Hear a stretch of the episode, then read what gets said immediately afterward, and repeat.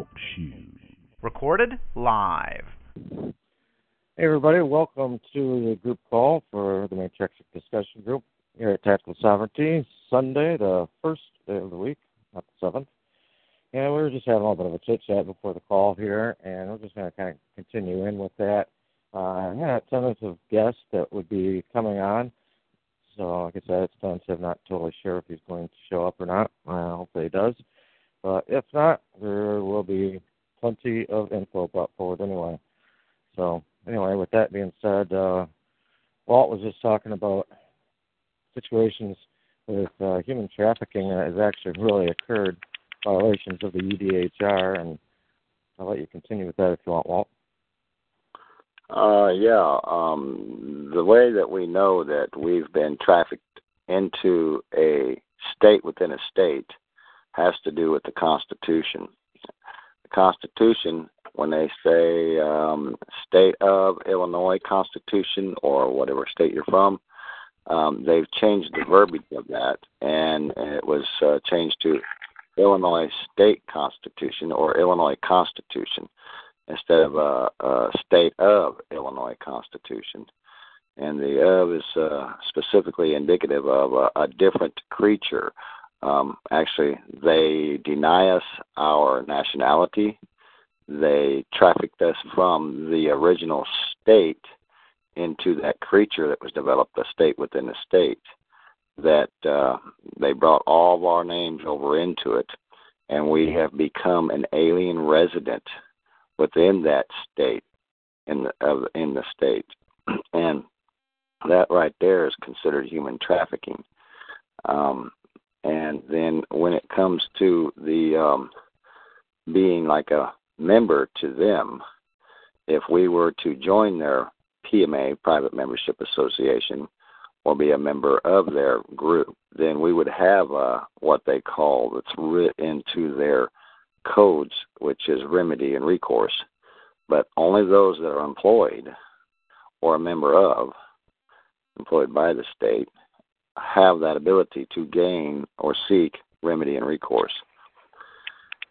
And uh, the PMA that has been established within this government here, I'm looking at a document right now that's been uh, um, an act, is what it is, that's been uh, passed, so it became a law. It's called the Private Membership Association Classification Act of 2017.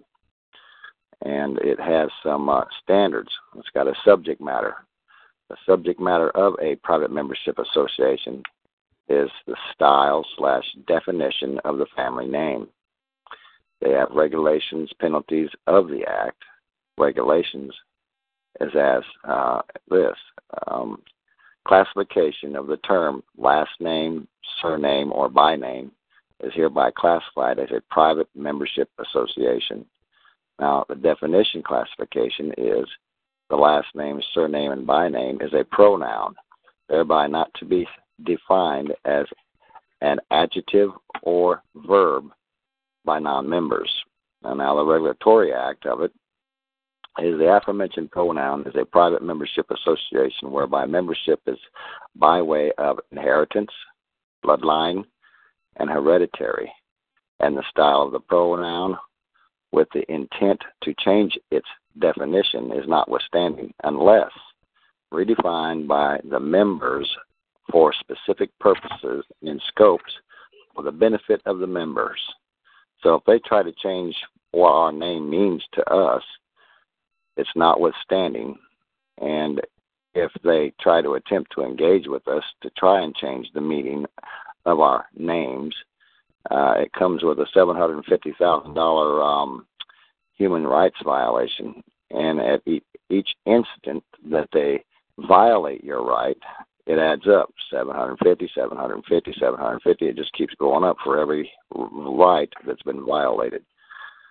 And that's uh, what I really wanted to express to the people that uh, the folks on the call about what a PMA is, what the act is considered to be, and how we were trafficked over into the state of a uh, the state within a state, and uh, they have denied us another one of the human rights uh, violations denied us a nationality.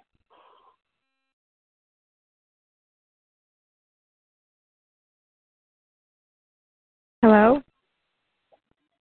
Yep. Hey, how you doing? Hi. Um. Oh, okay. So, um, the nationality thing. Is it? Did you say uh, PMA? Do, do we do we sign up to be in the PMA unwillingly or unknowingly? Mm, No, you don't sign up for it. You have to uh, initiate it. Uh, initiate your own private membership association by Right. taking the name that occurs on the birth certificate in the all cap form, and you fill out a form uh, within this government, the United the United States of America, under the Articles of Uh-huh. Confederation. Um, there's a place you come to where you can fill out your own PMA and you take the all cap style, you put your first, middle, last name there, or whatever your name incurs, comma, space, and then a capital PMA. And when you do that and they publish it in the international paper under uh, public notice, law, uh, legal notices, and then three days later, if it hasn't been contested, then um, you have uh, successfully created your own private membership association. Now, earlier no, really. was, That, uh, I'm sorry. Uh, What what is the um the international paper? I need to write that down. Do you have a name of it? well, um, what I'll do is I will drop a link into the um, chat room. Are you on a computer to get the link? Um, my phone. Oh, okay. Well, and uh, I'll drop the link in the chat room uh, as well as tell you about the link. It's called Okay. the um, uh, Herald News. Is what it's called. Herald News. I'll get that uh, that what that link for you. Just give me a second. I've got to Okay. get. Okay, here we go. All right. Okay, it's uh, the link is uh, AmericanHerald.org, and that's just where your stuff's been it, it's posted at. There's another link that uh, also things get posted at is the um, Reign of the Heavens Society post, and it's Reign of the Heavens with an S dot com and that'll take you straight to the uh, posting part of it.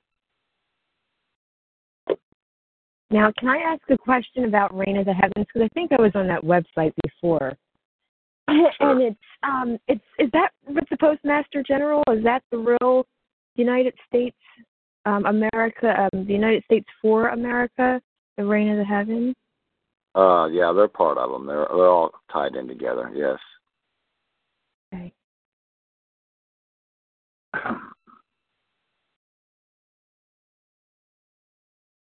And Cheyenne had asked a question in the uh, chat regarding the amount of money that's allotted.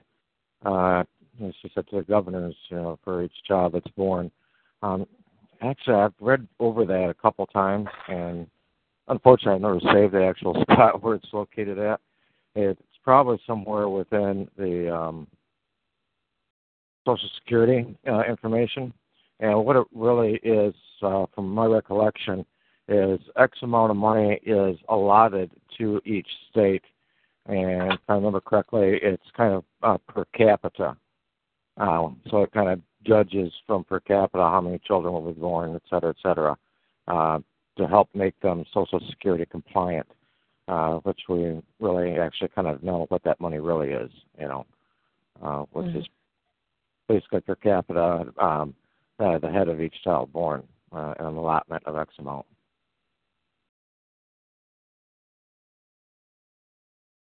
So Oh, we I have to look somewhere somewhere in the Social Security Administration for that info. So it goes by the population of the uh, births within the state. Okay. Essentially, yeah. It, it it really goes by the population of the state, but what that's doing is just kind of guesstimating uh, the amount of children that will be born there.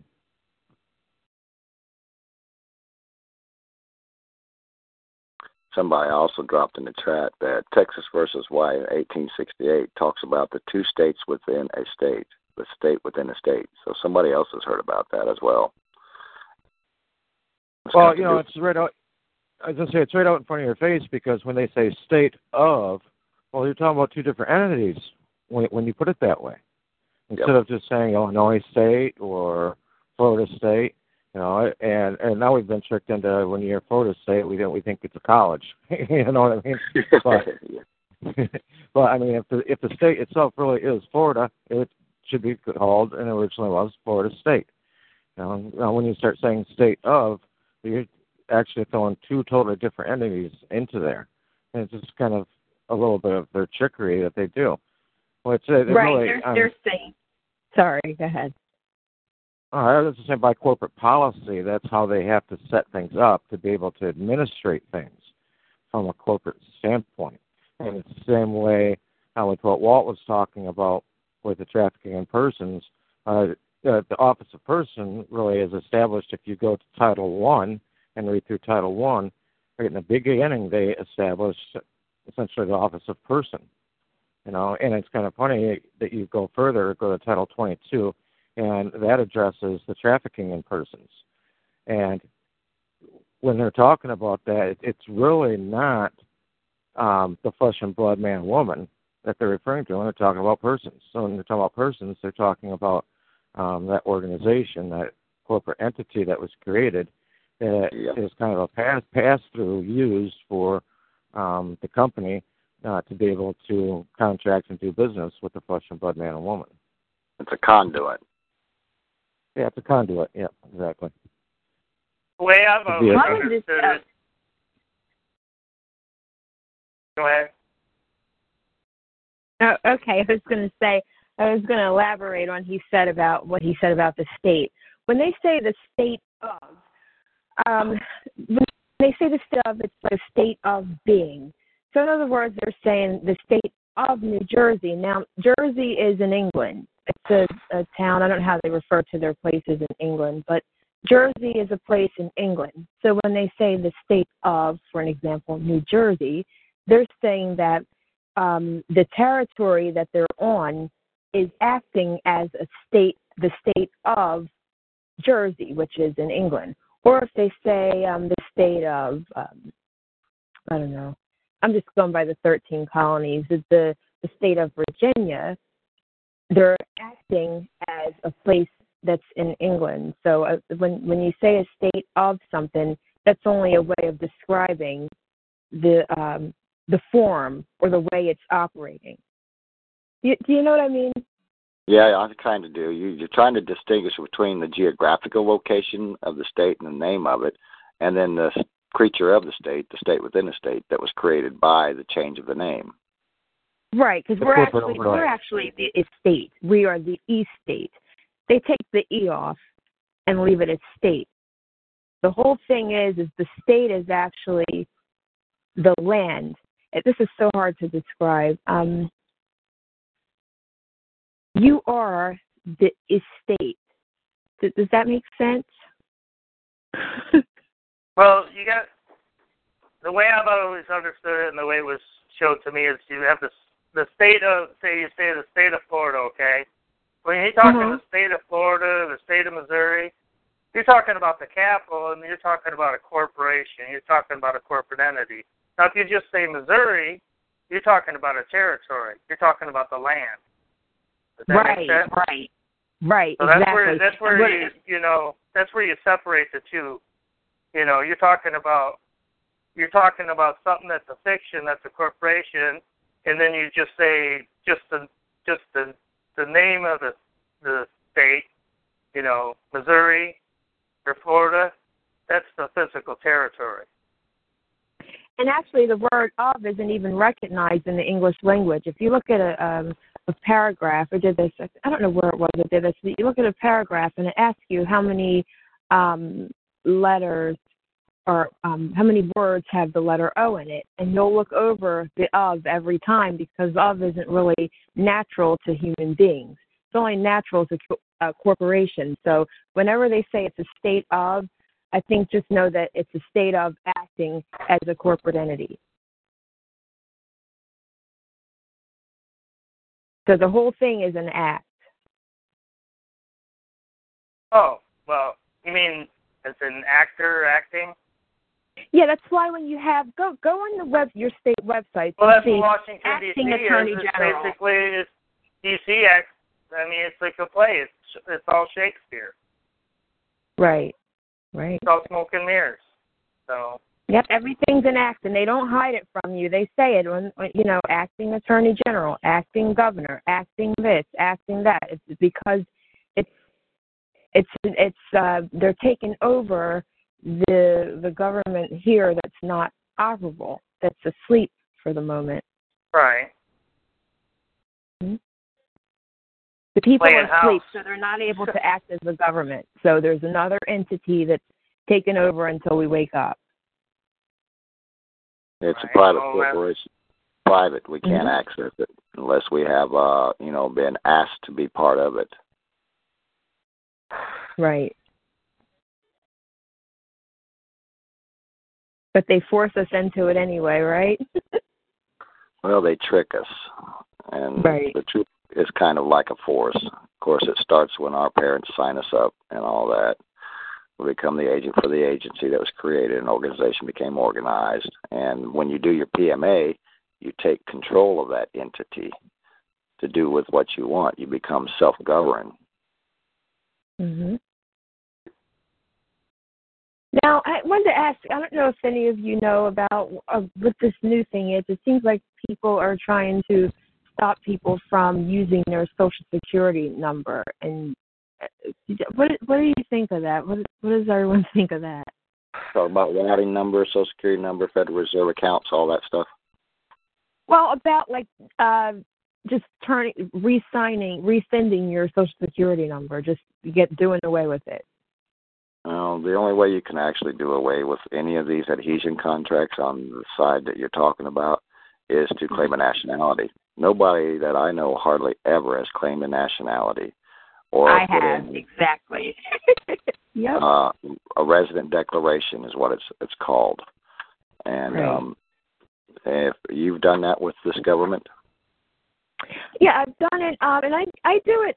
I guess I could say I do it formally. I just let whoever I know and con- that I come in contact with, um, or whoever tries to um, engage diminish or, huh? whoever tries to engage with you. Yeah, or or try to yeah engage with me or anything like that. I just let them know um, my national status and as an indigenous person here, and um, that's it. But then they you know they stay quiet and they still. Hmm, it's hard. Like I'm having a problem with the housing situation where um, they've dominated all of housing. Yeah, even your own property uh, just become Yeah. their property, and you're living in a housing project, living in your own home that you paid for. Exactly, and then you're renting it at, at the same time because when you, when you pay taxes, uh, you know, for so long it goes up, and then they end up, you know, taxing you out of your own property. Yeah, your income doesn't go up, but the property taxes, the insurance, um, and the payments end up going up exponentially year by year. And pretty soon, your income and your payments are going to meet head on, and you're not going to have enough to carry your expenses. Right, and the trick is too with saying residential. Residential is another word for a commercial. It's also a commercial entity, and that's another way they get people by registering their properties as residential. Yeah, over here you have a resident ID. If you've done the uh, um, the uh, nationality claim, you had to generate a resident ID and a NAC address. The NAC address Mhm. separates you from the federal jurisdiction uh, zip code zone, and you step into a NAC, uh, natural address. Um, what was that last term? Or uh, NAC. I can't remember the full term of that, but Yeah, Yeah, I know what you're talking about. I tried to do that too, and it did, for some reason it didn't let me do that. That's the uh, the NAT code. Forgot which website that was on. NAT code generator, you go to uh, the resident declaration page and uh, you scroll down and above the video there's a link and uh, you click on that. You put your address in there, no name, just your address, your number, your street, your city, your your state, and your zip code, and hit map it. It maps, and then it shows a picture over your house. And if it doesn't come up over your house, you click on your house that you see in the um, map, and it generates the proper number for your property.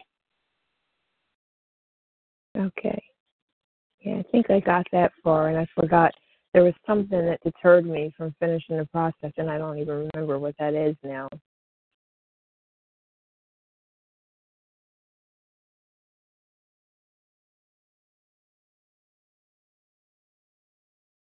see, somebody says uh, somebody asked where is the 750 coming from? Where is the 750k coming from? Um, that's the um, I think uh, that's uh, Part Poet 2012. That's the um, value of each human right violation that was set by this government. Um, we have intangible uh, rights, property rights, and um, tangible property rights, and they're considered to be your intellectual property rights. And those are uh, HDR, uh, Universal Declaration of Human Rights violations. It says right in there. And anytime one of the rights are violated, each instance is a seven hundred fifty uh, seven hundred fifty uh, thousand seven hundred fifty thousand dollar um, uh, um, violation. Uh, file, yeah, um, uh, value, value. That's the word I was looking for. A seven hundred fifty thousand dollar value. That's where that's coming from. It's the value they set on each one of the rights that's been violated. And could you list those rights again? I heard you say intangible, tangible. Um, tangible things, tangible property rights are like the things you can touch, um, mm-hmm. like your car, your home, your computer, you know, all your goods. Intangible uh, rights are the things that you can't smell, touch, taste, feel, or, or hear. It's like uh, you travel on the road. You have a right to travel on that road without, you know, having to have a license and that's called an intangible property right. Um, say, for instance, an example. I heard this last night on a call from Keith, and he's pretty knowledgeable. Say, for instance, you got two cars identical sitting in the parking lot, and you go into Walmart, and you come out, and you get ready to get into somebody else's car, and you, um, at that point, when you try to enter somebody else's car that looks just like yours, um, you have violated their intangible property rights and you've committed a trespass on their intangible right. That's their vehicle. The vehicle is a tangible property and it also mm-hmm. carries the title of intangible rights. That means um, whenever you try to break into their car or their home, you violated their tangible and intangible rights. So that's two occurrences, seven hundred fifty thousand each. Um, not to say that anybody would do that on purpose, I like to think of your intangible rights. Um, best way really to explain it is your right of use, your right to be able to use something or practice something. Very good. Thank that's you. An, that's an intangible right. Yeah, and which that this all really goes back to usufruct, and uh, which is your, the right of use, uh, the right of use of the fruits of either uh, your labor or uh, something designated for you. And originally, the creator put everybody here, and we all had that intangible right of use. Uh, that, that was the original usufruct. And we were supposed to take care of the lands and uh, to um, keep it the way it was, or, or at least even make it better, you know, but not mm-hmm. disgrace any of it. And what essentially has happened is um, the man's system has come in, kicked God out of the way, and they say, okay, you've got the right to use now. We'll give you that right, but now you have to pay us for it. Well, you know, we didn't have to pay anything to the Creator for the use of this land. It was given to us freely. But yeah, uh, they, they, they they looked at that and said, "Hey, there's money to be made here." yeah, it doesn't right. belong to right. us. None, none of this belongs to us. This all belongs to the Creator. So own nothing, but control everything. And we can't go around saying, "Oh, this is my car and I own it." No, it belongs to the Creator. whether we put it together and, and made it or come up with the idea to tra- uh, travel in it, it's still the um, minerals that it was made from belongs to the creator. So we own nothing, but we control everything. Right. Supposed- I see. I see now. hmm May I? Go ahead.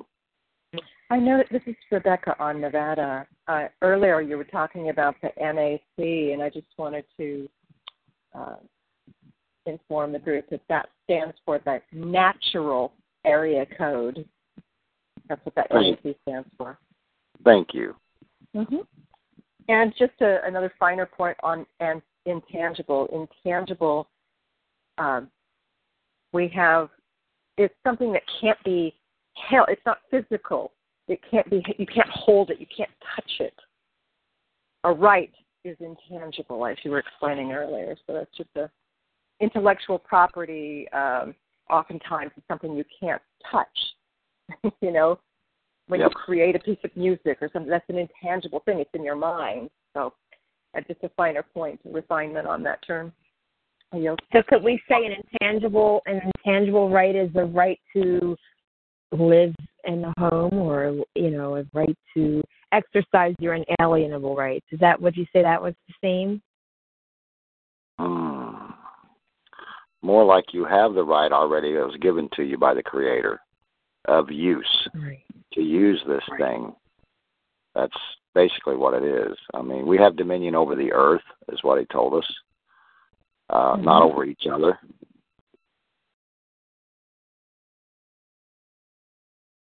I think it's kind of funny if you go back uh, even to the uh, Clinton administration, and uh, you know also you look at all the different presidencies and they're called administrations, and there's a reason for it because they're administrating a bankruptcy, and that's where that word administrate comes from. Anyway, um, go back even to the Clinton time, and there was uh, I think a marriage act or something that he did, and it since then that really kind of got the ball rolling. Um, for the state to take over other intangible rights, which one of the, the biggest intangible rights there is, not the biggest, is love. You have the right to love, you know, the way you want, who you want, whatever, you know, that was given to us by the Creator. Uh, that's an intangible right you can't see, touch, taste, or feel. But that now that the state's been trying to step in and administrate that, you know, through uh, who, who can marry who and things like that. I, I think that's really funny. You know that. Oh man, you know, you're they've right gone, about they've that. Gone, they've gone after all the physical property. Now they're going after the intangible property also. right. Right. Yeah, because you got to have a marriage license. Can't get married without a license. Yep, that's your intangible right right there. The right to have a family, the right to marry, um, and on and on. And there's absolutely no requirement to, to get a license from the state to be able to do those things either. But for some reason, uh, over like the last hundred years or so, everybody's mind has just gotten morphed into thinking that you've got to include the state in on this.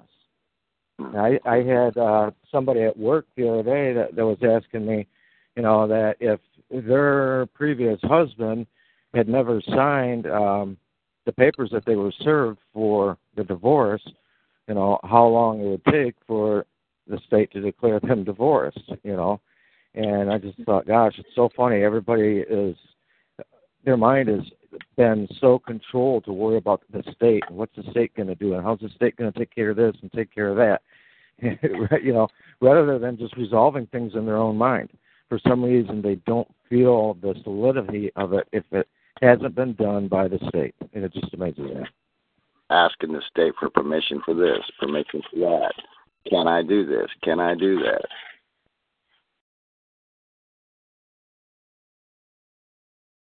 Yeah, anything you have to ask permission for lets you know that you know they're still practicing slavery. It's a Anything slave. that's Yep.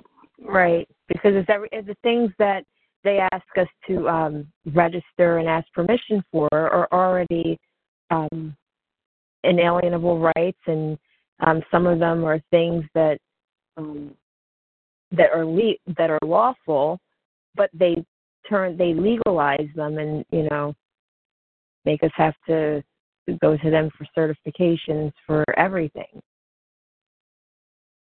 Yep, yeah, all and, it uh, is is the permission to do something that would otherwise be illegal. Right, right. Yep. It's illegal what they're doing. Now we got to ask permission to be part of that uh, criminal activity. You know, I think it would really be interesting. You know, if somebody was going through divorce in, in divorce court or whatever, and getting a ruling from uh, the administrator there, the so-called judge, if they would ask at the same time, or enter into their pleadings that, you know, not are they just wanting to like divorce John Doe over here or whatever, but uh, also could I kind of tie in? I would like to divorce the state. oh yeah, never thought of that. Never thought of that. Good one, Brian. Because it is a uh, three-way uh, menage a trois, if you want to put it that way, that you've Yeah. entered into. You've entered it, you've entered into a nasty three-way contract there. Yeah, yeah. Instead of marrying each other, we married the state. And I think when that uh, divorce decree comes through, that that uh, separates you also from the state. You know, in the background, not on the paperwork, but in the background, it does. Know, I've I've never been married, but maybe it would be funny just to go in and uh, file for a divorce. Oh, you from the- know what from the I think they're doing with that? I, I think there's a science. You see, they're so sneaky. I, now, when when I was, you were both were just talking, and I just thought of the all-seeing eye and the the uh, triangle, which is, seems to be everywhere now. You know, the pyramids. So I think that's what the third party in the marriage is for, is to have an all-seeing eye. They, they, see, they worship that all-seeing eye, the pyramids. yeah, the eye of So- Horus. Yeah, the Yeah, eye of but- Horus. That's it.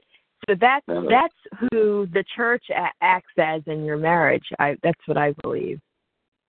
Yeah, well, we shouldn't and one of the so one of the things with that all-seeing eye, also people need to pay attention to, is you see it used in a lot of different places and different things, and you get to understand or comprehend the nature of what that- whatever organization is that is using that.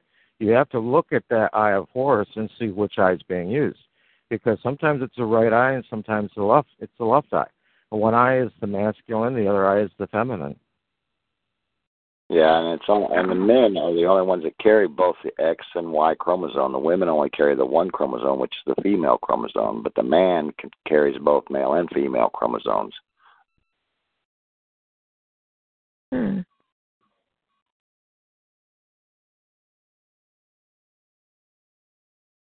Well, and I think that's really a lot of what the scripture was talking about when it was talking about um, the female being submissive. you know, it was really, you know, it, you've got your emotional side, and then you've got more of your calculating, your thinking side, and the the female more of the emotional side needs to be kept in check because you know everything that we ever do when we act out of um, anger or whatever the case may be, when we act out of our emotions, it seems like everything we do in those situations gets screwed up. So- Something always goes wrong. You know what I mean? Yep, there's I a know that's the scientific truth. scientific fact, Brian. Scientific fact. that They've taken st- and studied this uh, in uh, these uh, machine that shows the firing of the brain. Um, women, both hemispheres, the, their emotional side and their thinking side, fire at the same time. But then in a man, uh, only one hemisphere fires at a time. He's either thinking right or thinking, or he's emotional. Um, and that's why they say that mo- a lot of men tend to, once they get emotional, uh, it's over with. Now he's just got to have to calm down. Women, they can be upset and then be mad and angry and controlling emotions at the same time because they have the ability for both sides of the brain to fire at the same time. Men's don't work that way. Hmm. Interesting. you know that really will, would explain a lot right there because that tells me how come guys go to sleep after sex because we're trying to think we're trying to be emotional and we're trying to think and our brains are going back and forth and it's, it's having a firing war inside of itself and it's wiped out afterwards Yep. Yeah, let's go, go eat and goes to sleep. Yeah, and says That's you go right. appetite. try being a Gemini. What would you say? I said try being a Gemini. Oh yeah. Well, you know, and myself, it's all on how much weight that you really want to play into those 12 gods of the zodiac signs, too. Right. And there again, you've got your example of 12, just like the 12 disciples, the 12 reserve banks, the 12 months of the year. It, you know, right. You look at right. where they've used all these things over and over and over again. And it to me, it seems like it, you pick up a newspaper and you read um, the signs. You know what what's Virgo's sign today, or I'm supposedly uh, Scorpio. You read what Scorpio's sign is supposed to be, what the day's events are supposed to be like, whatever. It, it almost seems like you know if you went and kind of just erased, you know, all of those different names off from there, Cancer, Aries, Scorpio, whatever, erased all those off from there you know, you could almost tag that to any of the signs. They're they're really so general. You know, it kind of cracks me up. And a lot of people specifically pick up the paper just to read those every day. It's like why? Why? Yeah, you could read any one of those could possibly apply to you. Right. Those are the twelve tribes, the twelve mansions. Um, everything's based on actually everything is based on astrology. That's why they don't want us to know it. Because then you could figure out um, what they're planning for you too. That's why it, when you, they schedule court dates and things like that, you'll notice it's around a full moon, or that the days that they schedule will be Tuesdays and Thursdays, the days of war. Um, Tuesday would be the day of Mars, and Thursday would be the day of Jupiter.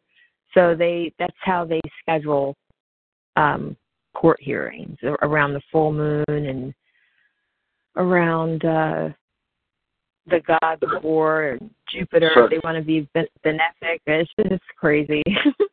Certain Well, they use- they use- astrological events. Sorry. Go ahead. I'm sorry.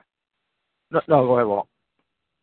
Oh, I was just um, uh, going to say on what she was saying is uh, it, they do it around certain astrological events. That's correct. Yeah, I was always. say, always. well, as I say, not only the days of the week, but you look at the different things that they are doing in court, and they do certain things at a certain time of the day. You know, traffic court That's will always right. be held like early, early in the morning. Arraignments will always be held early, early in the morning. You know, now then you look at other things like uh, civil matters. A lot of those will be held later in the day, in the afternoon. You know, and the, the way that that demonic side looks at everything is that because they are they are following all the astrological stuff and they're also uh, following the chakras. And there's certain chakras of the body that uh, either fire or are dormant at certain times of the day. And some of those chakras may deal with issues that they deal with in court early in the morning or later in the afternoon as well. Hmm. I thought too was interesting was the word uh, probation. That's that's probate, isn't it? yeah they're administrating the estate probating it Yep, that's right. so terrible. I can't. it- I mean, It's an illegal incarceration of the mind. Also, right, right. great bars do not a prison cell make, but you're a prisoner of that probation contract. Mhm. Uh, I thought it was really funny here. Uh, quite a few years ago, I was on probation, and I went in, and the guy was talking to uh, I don't know a dozen people or so that were in there for their I don't know scheduling their probation for what they're going to do. Da da da. And he said, "Now, just to let you all know, not to freak you all out, but um, all of you uh, will probably be back in jail probably 92% of you before your probation's over with for a violation of probation. It, it, Oh, yeah, all and it you see how a- he said the it's- number ninety-two. That there you can see that Yeah. number ninety-two. They love that nine two that it equals eleven. They they always do things that equal eleven. You just it's you really have to pay attention when they talk. Ninety-two is eleven, which means if they, they I think I don't know if they go back if they're um they're using the 11 as to um, signify the 11 mile square of the District of Columbia. Uh, let me let me explain that to you. The 11. Mm-hmm. Okay. Um, 11 is signified many many different ways. Um, you hear a lot about people saying they look at the clock and it seems like it's 11:11 when they look at it. You know what I mean? Uh, it's because mm-hmm. that 11 has been planted in everybody's minds. And 11 is actually the two pillars of a society. Uh, this goes way back uh, into Roman and even prior to Roman times. And, and that is that uh, the two pillars of society. In fact, I was just doing a drawing last night where I just started drawing something out and it ended up being these two pillars. But uh, one pillar is um, the priestly line, and the other pillar is the judge's line. And those are the two pillars of, that have always held societies together the priests and the judges. And they also always had their own uh, royal lineages.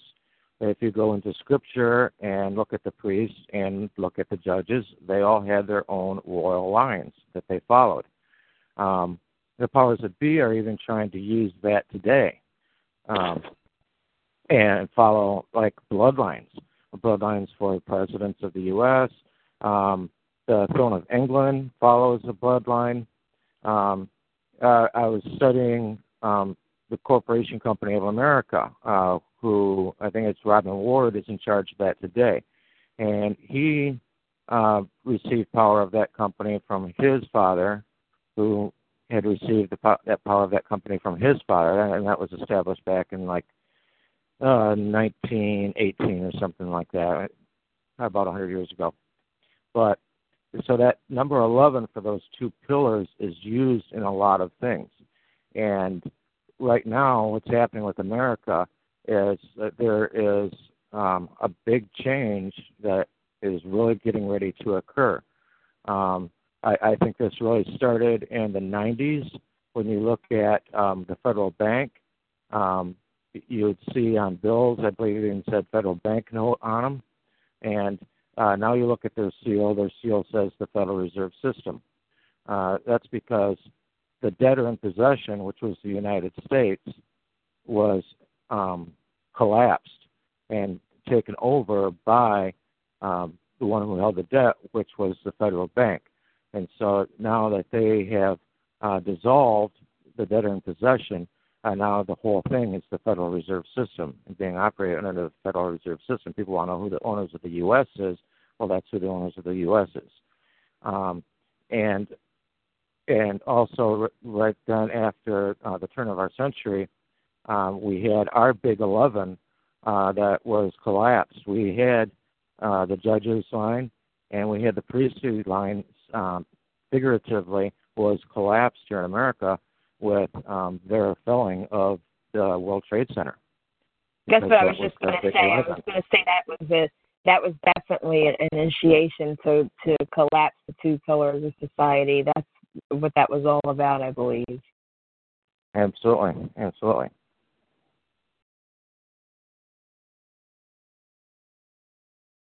So that's why that number 11 is always liked because it's the pillar of the judges and then the pillar of the priests, um, which hold a society together. If you look at your Social Security card, you'll see on the right and left hand side there's the two pillars, one on the left, one on the right.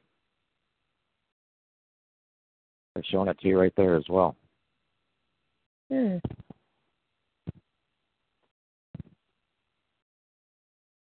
And, and so, with that line of thinking, uh, now the more and more you start reading things and looking at things, um, that 11 will stand out to you, you know.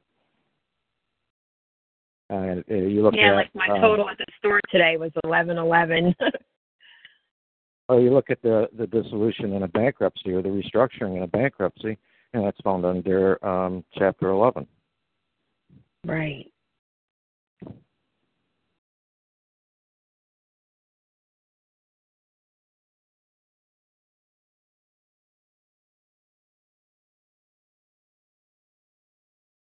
yeah, it's it's crazy that so much of this stuff is right out in plain sight for everybody to see if they just kind of open their eyes and paid attention a little bit.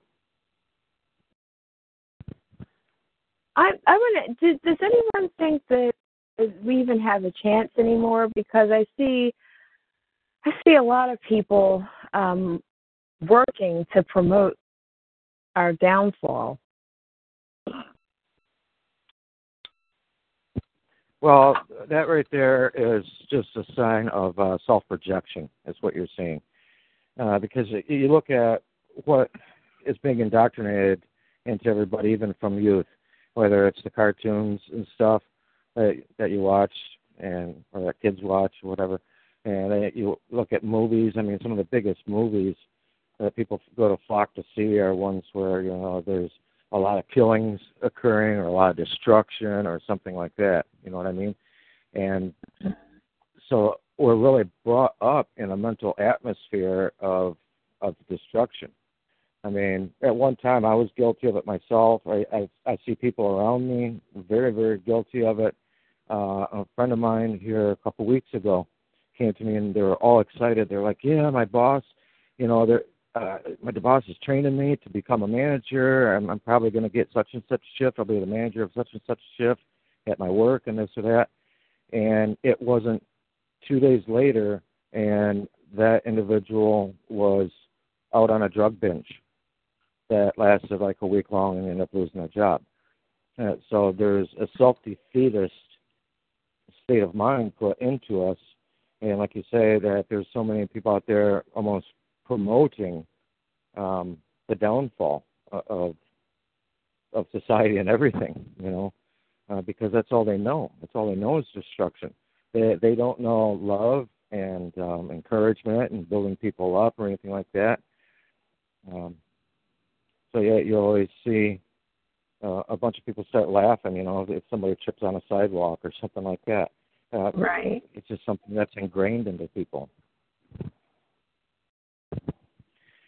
But it, the way I look at it is, you know, and I've said this many times, and this is kind of the basis of actually the, the name of this talk show, also, you know, and it's Exiting Babylon. You know, uh, we're commanded to not be a part of that system.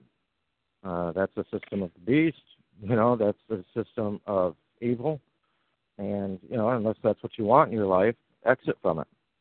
You know, now that's uh, the thing. How how do we exit from this without starving? Because I don't I don't think our Creator would want us to um to starve. And I almost I almost think that the the um, capitalized the the straw man name was created so that we wouldn't use our so that they wouldn't be trespassing on our I don't know natural person. I guess they wouldn't be actually trespassing on us we could just use the DBA name to conduct business, right?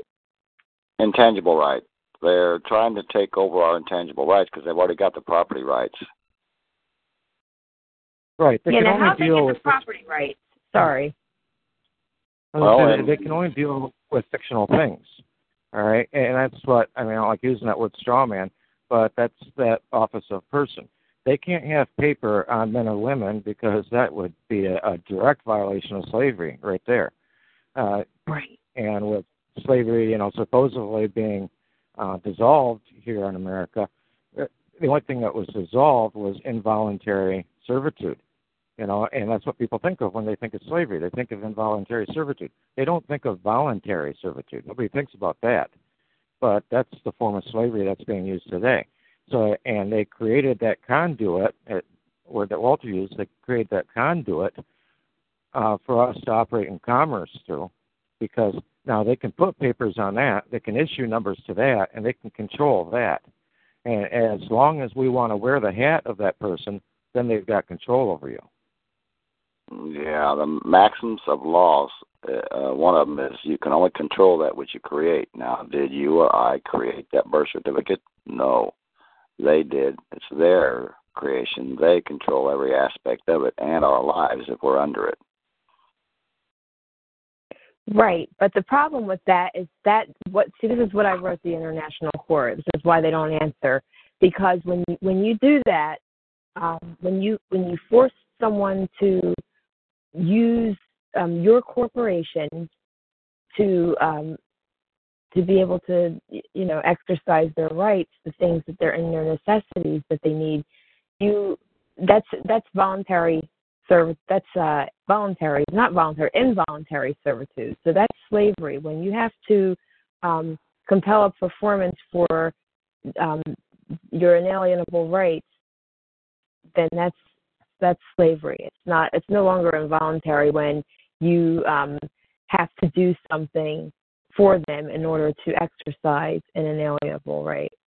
Well, you become the service of process whenever you are the agent for the agency. That uh, I was just going to say that that is a form of indentured servitude, and when I submitted my resignation, I quoted the Nevada Constitution to that effect. So, and it I was not Uh, what, what did you What did you say? Um, oh, I can pull up. Let me get out the document. Give me a minute. Go ahead and talk amongst yourselves, then I'll find it. okay. Okay. Hold on. So now, what were you saying, sir? I don't know your name. I think I, I Brian's there, and who's the, who's the other guy? The first guy that was talking. What's your name? Walter. Walter. Okay, I'm Nishan. And then Brian, you're. Can you say something so I know who you are? Oh, me? Yeah, this is Brian. Hey, Walter, I, your your name hasn't been officially changed to Walt. Yes, by the government of the United States of America and all the their constituents. Yes, they call me Walt now. Yeah. Well, Yeah, I, I've been I, in touch. I, I thought that was a, a directive of uh, the Secretary of State. Yeah, yeah, yeah. John. I mean, not, not John. I mean Tom. Tom Yeah. uh, Gowdy. Tom, Tom, yeah, Tom Gaudy changed uh, your your uh, name. Yeah. That's because I did you do so many- that? Uh, it's just a nickname they all gave me because I asked so many questions. okay.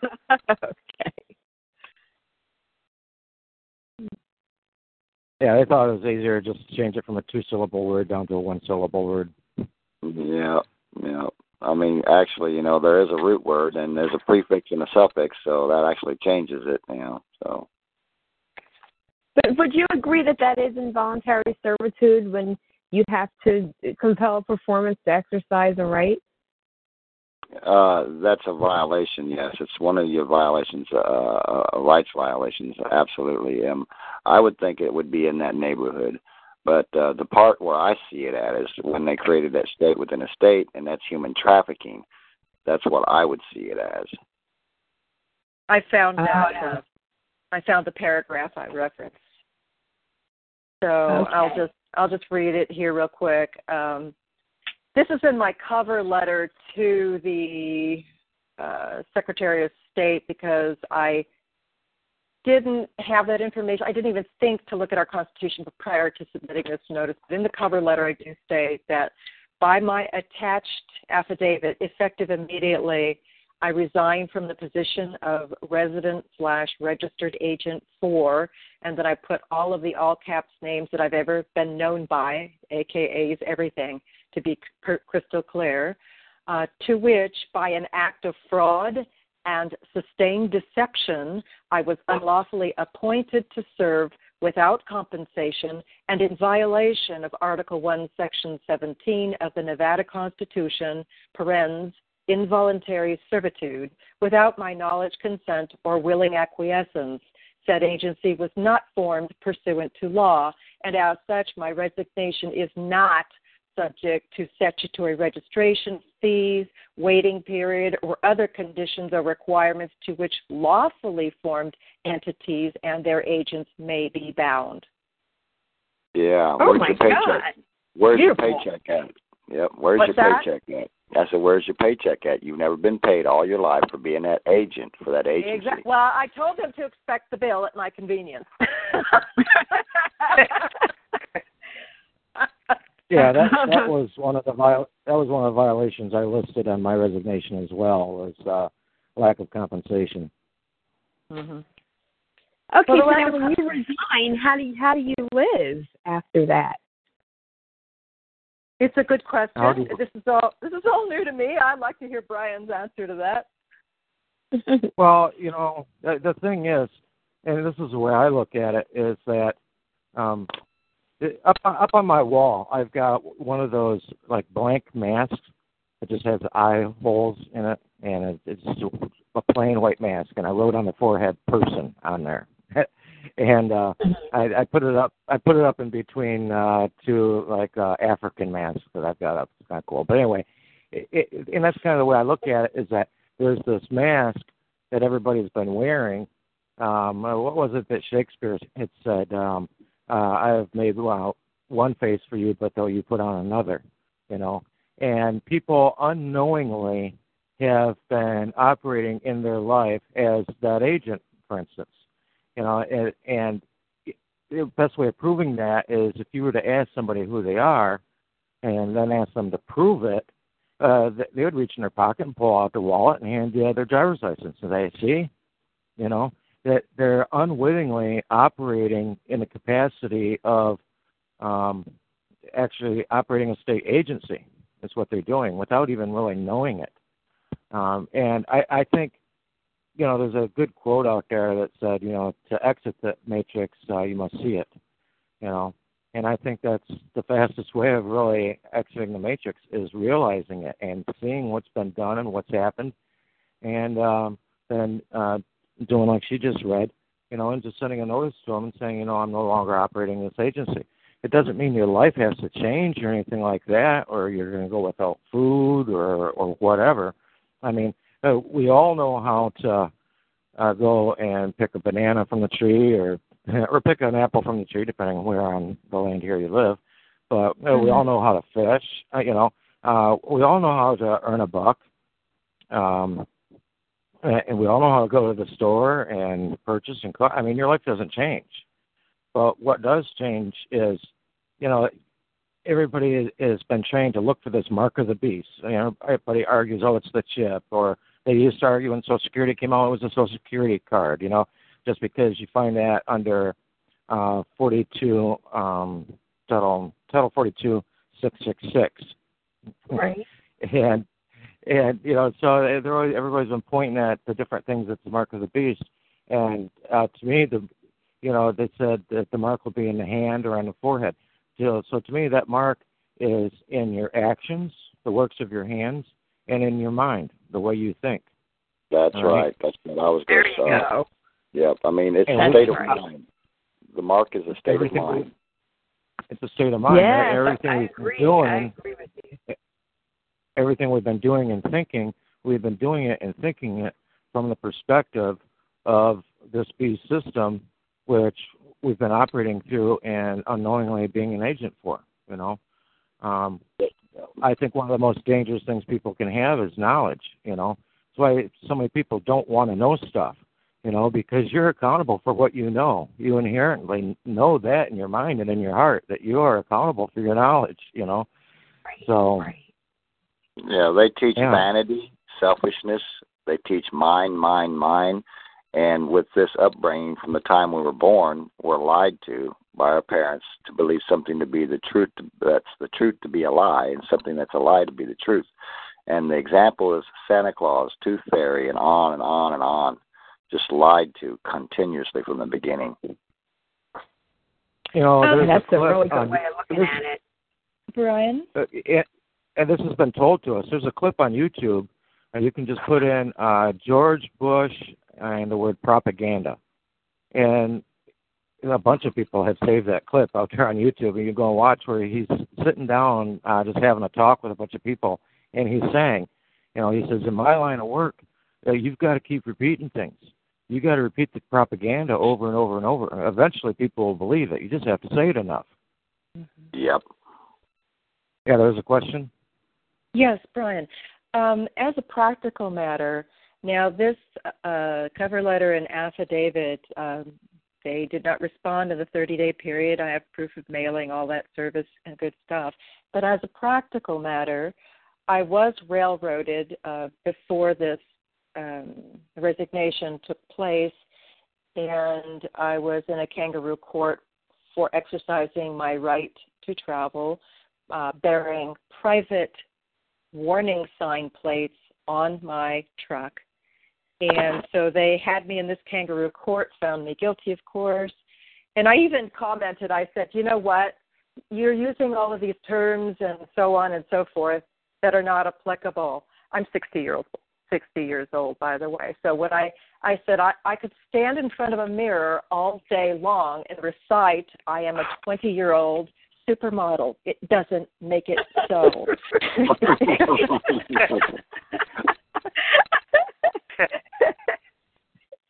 so that I was convicted based on their, you know, their their wild imaginations.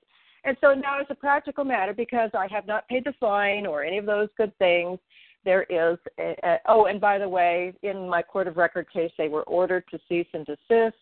The judge was found, that so-called judge, I have to watch myself, was found in contempt of court. And but they still went ahead and issued an arrest warrant, which leads me to my question. I travel with a document I just read to you the paragraph from, as well as a counter deed with uh, stapled to um, a certified copy of the certificate of live birth. Now, I'm presuming that that, from a legal standpoint, from their even their court legal system, that that should be sufficient to show that they have no jurisdiction over me. Am I correct? Mm, I got. I would say something to that. Please. Um, first off, I want to ask you a question before I answer that. Have you Okay. ever have you ever done a document where it's um, claimed your rights in any document? Have you claimed it? I mean, like, have you uh, done a dec- uh, declaration of rights? Have you done anything I- like? Yeah, I have a right to travel declaration submitted to the DMV currently, and it is uh, currently tolling. They have less than two weeks to respond. Okay, now um, I'm I'm talking more like all your rights. That's just one of them. I'm No, I talking, have not. Okay, if we've never claimed all of our rights, how do how can we assert our rights in any legal standing? Yeah, this is a new concept. It was it brought to my attention that you must claim rights. So, um, what, if you're going to claim all of your rights, well, I, I have on other court documents preserved all rights, but I haven't come out and just made a claim, outright claim, as you're stating. Who would you submit that to? Um, you would have to take and make up a uh, uh, it's called a declaration of rights, and you want to incorporate uh, the international rights, the ones for everybody in the world. That's the Universal Declaration of Human Rights, and Right. all your rights are there's 30 articles in it, and if you use that and claim that, you've claimed that right. Now you put an international posting up and give the whole world notice. That's your first step of notice. And then if they try to engage with you, you get send them a chance to cure, you know, a cease and desist. And if they continue on uh, to try and engage with you, then if they don't answer you back and they keep engaging, then you have that uh, um, uh, well, they'll be held in dishonor, which is a um, uh, the last step is not a judgment, but a help me out with this, Brian. What's that last step? Um, sorry, my mind was thinking about a different Okay. when you were talking there. Okay, yeah, it was uh, um, uh, a, a notice first. You do that internationally, and if it's not contested, then your rights stand as they are. That's an affidavit an affidavit form. You put a notice in an affidavit form claiming all your uh, rights, which are in the Universal Declaration of Human Rights that all nations have adopted, and that's a notice. Then it goes to um, uh, a chance to cure or a cease and desist, and then it goes to a, uh, they're in dishonor, and it's called um, what's that last Notice of step? fault. Is Notice of notice of default? Notice of Yes. no notice of fault. No, no. First, there's the notice of default or notice of fault, and then the notice of default. Okay. Yeah. So there's Yeah. Right, but I did you did you state your nationality with them? No, I thought I had to go through the entire process of uh, authenticating my certificate of live birth and all that good stuff first before you claim nationality. Is that not correct? No, I no because see what what I do is I I let them all know my national status and even I don't know if you're Caucasian descent or not, but even that you know just because you're here in America doesn't mean that your rights can be you know should be violated. And what they have you under uh, what they have you listed as is a Roman slave.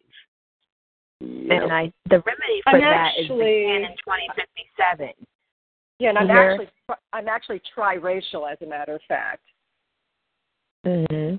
But We if all- you're we all I, are. I don't know how you identify. Yeah. We all are. Yeah, exactly. We all right, are. but I mean, just my, mine's actually documented through DNA. So right. So you I- you, I- you claim your nationality so that you have human rights. Because if you don't have a nationality, and if you check off white or black or any of those color coded things they have us list ourselves under, you fall under color of law, and then you're subject to any of the, anything they want to do. mm-hmm. I had, a, yeah, I had a question regarding the ticket. My last job application, I simply identified myself as a non-citizen national. Okay. I had, I had a question regarding the ticket in the court. Uh, do you still owe fines? Yes. Well, I don't. Okay. Not lawful ones. But they're charging me for them, and I'm getting collection letters. All right. Oh, okay. Oh, okay. Now, have they sent those fines off to collections now? So it's a collection company trying to get them? Mm-hmm. Yes. Yeah. Okay. But there's still a Well- warrant. There's an active warrant out too. Um, I think it would be really interesting to send them a letter uh, to the court saying, "Here is uh, the amount that you say is owed for case number, whatever, whatever. Um, I'll be more than willing to pay that to you. I just want to know if, since at the time I surrendered my um, intangible right to travel to the state when I received the driver's license, I would like to know if I pay these fines off, will you restore that intangible right back to me? Wow. yeah. I'd I'd do this. Uh, I mean, that's a good idea, also. Um, but I'd say, uh, show me the contract where I signed my intangible rights over to you. I need to see that. And if you don't have it, and if you don't have Yeah, I it, would include that. cool. So yeah, I, I'm. I'll be definitely listening to the replay on this one. Yeah, yeah, I would include what he just said into that wording as well, and um, get and uh, do it in affidavit form. You know, give them 30 days to respond, whatever, 15 days, wherever you're at. You know, and uh, see what happens. Well, this is just a county So, process. Is who is being this? county, so 10 days. Give them 10 days. And who is this being addressed to? The court or file it into the court case. Yep. Okay, file it with- with court case. Yeah, I might have to have somebody else do that on my behalf since there's a warrant there, and they will just simply lock me up as soon as I walk out. Yep, Oh, they I did that. did it. Well, I did it. well, you do I that. spoke directly you to do- the judge because it, it's it, see that's that, those things are human rights violations. They have to tell you who, how they are um in charge of of you. It Mm-hmm. just doesn't. We can't. We can't just keep letting people go around and, and um claim an authority over us. It's just that it has to stop somewhere. right. Yeah, and that's under I- Article 13. That's under Article 13 of the Universal Declaration of Human Rights. Article 13.1. Everybody has a right to freedom of movement and residence within uh, borders of each state. Uh, and two, everyone has the right to leave any country, including his own, and to return to his own country. Um, that's under Article 13. That's good to know because we're many of us in um, my particular network are having uh, we've had denial of passports um, and other issues. And I only just got a copy I, I- from my friend Gary, and I think well, you I think you know him, uh, or you're ac- acquainted with Gary too. He sent out this um, email with an attachment for the retired ju- judge Phil Sabine, Judge Dale. Yeah, I've watched some of his stuff, uh, read some Yeah, of his stuff. Yeah, that's a great article. So I've been I've been trying to share snippets of that and attract attention on social media platforms, but you know, just to try and start educating the public a little bit and spreading the word as much as possible. Yeah, and the, and the thing about your passport, here's another thing. Um, Article 15, everyone has a right to a nationality. And uh, that's number one. Number two, no one has the uh, the arbitrary that no one shall be arbitrarily deprived of his nationality, nor denied the right to change his nationality. And you can change your nationality like you do, you know, clothes if you want to, but the, and they can't stop you. Nice. Oh, I didn't know Right. that. Well, right now, just because you're born in a country doesn't make that your nationality, and just because you're born in a country that doesn't make you a citizen of that country. Because when There you're born you in a go. country, you're considered a, a, res, uh, uh, a resident alien, okay? And until you claim some sort of um, nationality, then you're not considered a resident alien, stateless. We're all stateless do- in this. Who do we make that claim to? Secretary of State at the Mm. federal level? You have to join a country, an, an international country, which the United States of America is an international country. And the country, really, the name of the country is the Reign of the Heavens. And that's what uh, Yahushua taught uh, when he came to do his father's will and his father's business. His business was showing him how to create a government for the people instead of the other way around, people for the government. And where's and where is that entity located so I can send this notice? Well, it's not a notice; it's a claim that you have to put in. yeah, right, right. Where do where do I send the No, claim? I mean, see- I, you need to Go CC that to- to the International Commission of Human Rights. You CC Okay. the letter. You, you send that letter into the court, and you CC it to the International Commission on Human Rights and also the International Criminal Court. Well, we're what we're talking about is something just a little bit different, though. It's actually the, the claiming of the nationality, and you do that Right, yes. at government of Yes, the United I'm government. uh, uh, uh, oh, okay. yeah, we're Right. not conflating the two. I I I I get the distinction between uh, making the one submission to the judge, a de facto judge, and then, then a separate claim to the international court. Yeah, you have you have to always I'm not talking. it to I'm not talking else about either of those. don't- I'm not talking about either of those. Okay. For claiming the nationality, you go to Government of the United States of America dot international. On the top left hand side, you'll see claim your nationality. You do the claim of nationality there. It gets published in the newspaper for three weeks. Oh wait, say that again. Government of what? Government of the United States of America dot international.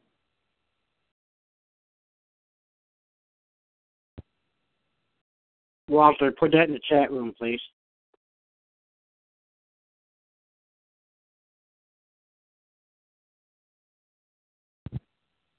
Yeah, or it's like I she, I think look what at. she's asking is who could she send? Who could she also send um, her letter to so that uh, the, her rights aren't violated any further? It may not need to go to the international courts, but what what other Well, place that we're- uh, We're enforces human rights? but we're talking about two separate things. We're talking about number one, I just want to get the local court off my back so I can travel without, you know, constantly looking over my shoulder. And then the other issue is I need to claim my nationality so that I can document that and prove it to all entities that come at me. Right? Oh, right. Oh, I see. Yep. Yeah. Mm-hmm. and at that at that website is where you claim the nationality. Now, as far as getting the state off your back with the matters that are impending right now, you know, that, that's probably one of the biggest things that started up all the different talk show calls and stuff like that. Really, people in that situation, and a lot of people have been throwing a lot of darts trying to figure out how you get them off your your back, you know, because of tickets where money's owed to or warrants that are out on people and stuff like that. And I've never really seen anything foolproof that works across the board. There's certain things that That's work in some send it to. situations and some judges. That's where. And That's you. You have to, in order to have your your human rights honored, you have to send it to a place that enforces human rights. Because sending it to another state entity is not going to do you any good. They're just going to proceed with their color of law tactic, like they always do, because they they think they own you. send it to the Hague. Right. The Hague have it was right. set up, and nobody's and nobody nobody's ever used it since it was set up. There's never been a claim I made there. Have. I have, and I'm telling you, that's where you send it. You send it to the the Hague of the Netherlands, right? Is that what you're talking about? Uh, right. Yeah. Yep. Send it to the Hague. Yeah. Mm-hmm. But Brian's right. After a while, you feel like the bull in the bullfight that's got all these spears sticking out of his, you know, it's a crest there. it's just, yeah. like stop already. It's enough. Enough bloodletting. Let me live. I'm not looking, not looking to come after you. But if you're going to make me, you got to fight here. Right now, are you are you just like driving without a, or traveling? I'm sorry, traveling without a license.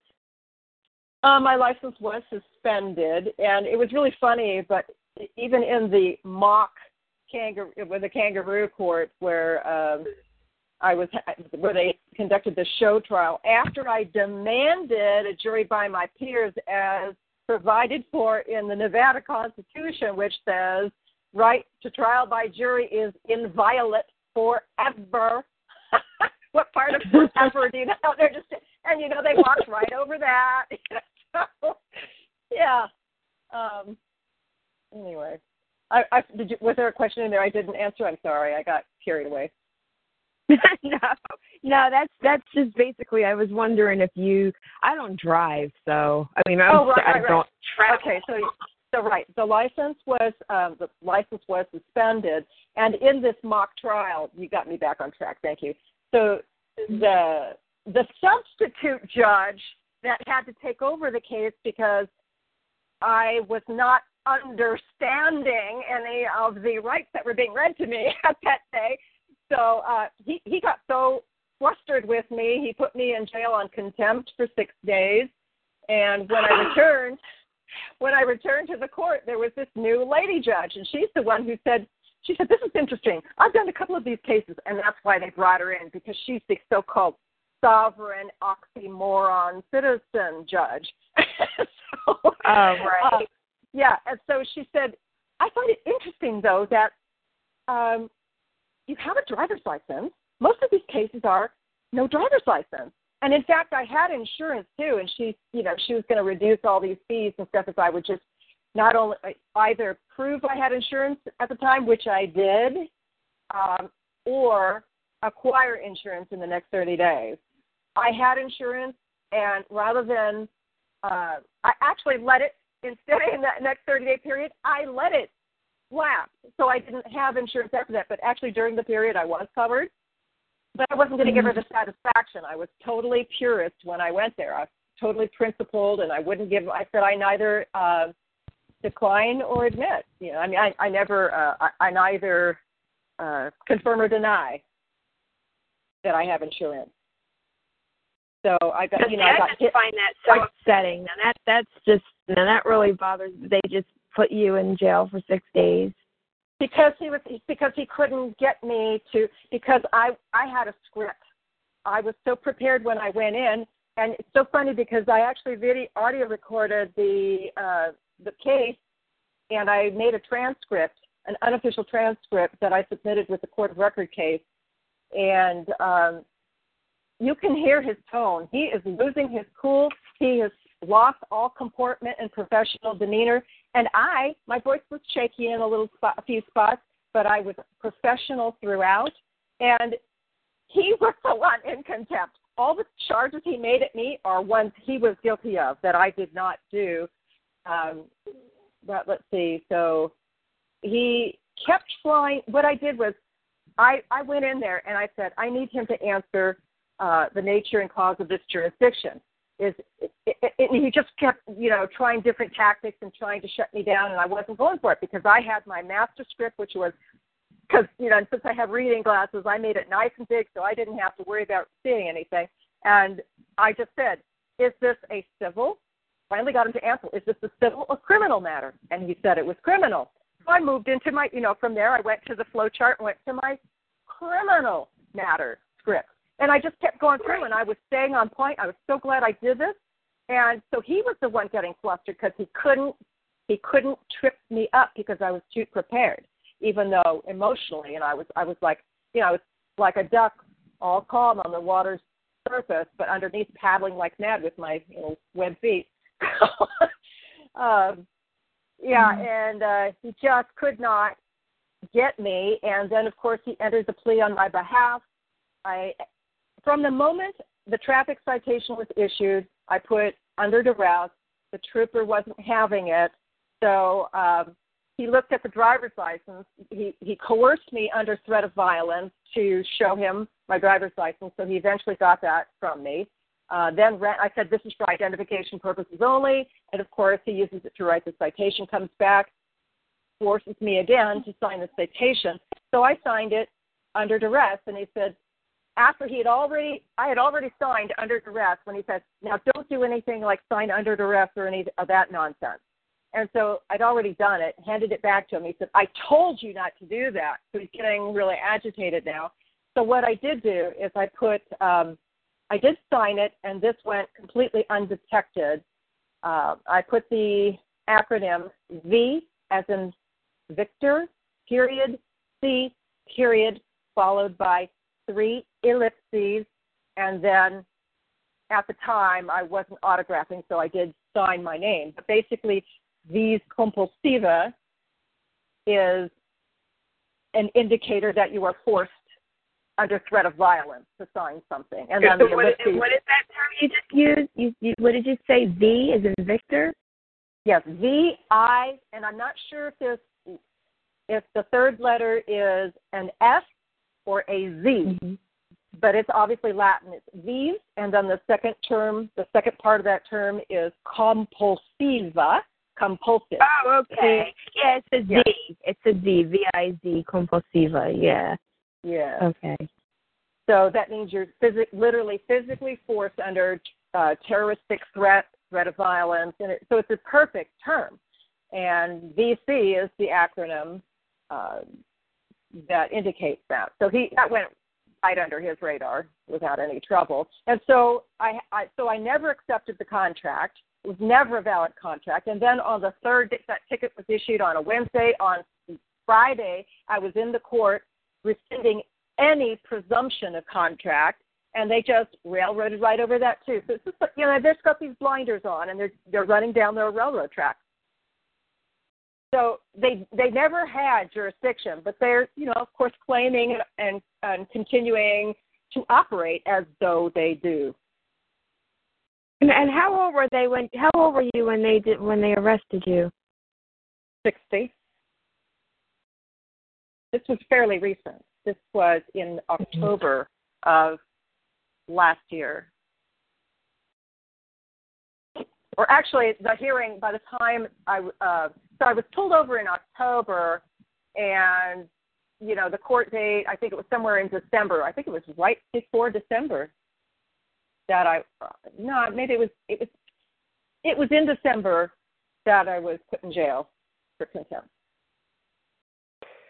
for simply challenging the jurisdiction. Something I've seen I've had an attorney do for me in a previous case. but It's, not, it's, it's, it's terrible. I, I don't even I don't even know what to I don't even know what to say. I'm it's it really makes me Yeah. I, I just oh my god.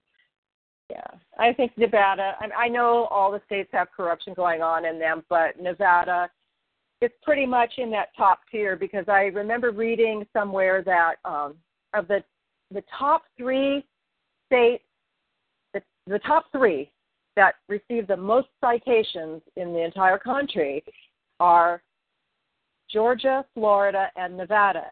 Now, Nevada is tied for second position, and I can't remember which state it was, either Florida or Nevada. But when you look at that, the significance, the statistical significance of that, we are a very low populous state. So the fact, Right. the virtue that we're even in the top anywhere, considered how few people we have, speaks volumes. So Yeah, that must be really corrupt there. yeah, yeah, yeah. They're just major profiteering pirates out here. So that's my story. I'm sorry to hear that. That's I'm, I'm this- glad you're this- okay. oh yeah, this particular uh, administrative judge has already appeared before the Nevada Supreme Court on two separate public reprimands. Hmm. So for my first trial, when I was, it was a completely trumped up charge by two bully neighbors that were retaliating against me for things they did that I reported. One was, um, one was he was uh, abusing his wife. At the time, I was still licensed as a physician, so I was duty bound by statute anyway to report that instance. And when I did, he never forgave me for that. Now, I will never know. I will never, ever know if my intervention that day saved that woman's life or not. But given the same set of cir- circumstances, I would I would report him again, just as a fellow moral human being. And uh, so that got me. Tra- that was my first experience getting uh, trapped up into the system and not knowing anything about. You know, I'm thinking real innocent. Here I am, a licensed professional, and I'm just.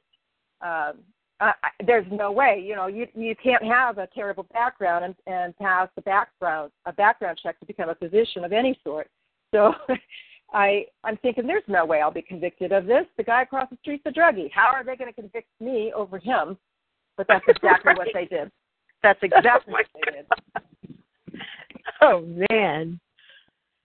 Yeah, the prosecutor lied, of course, stating that there was no such 911 call ever placed.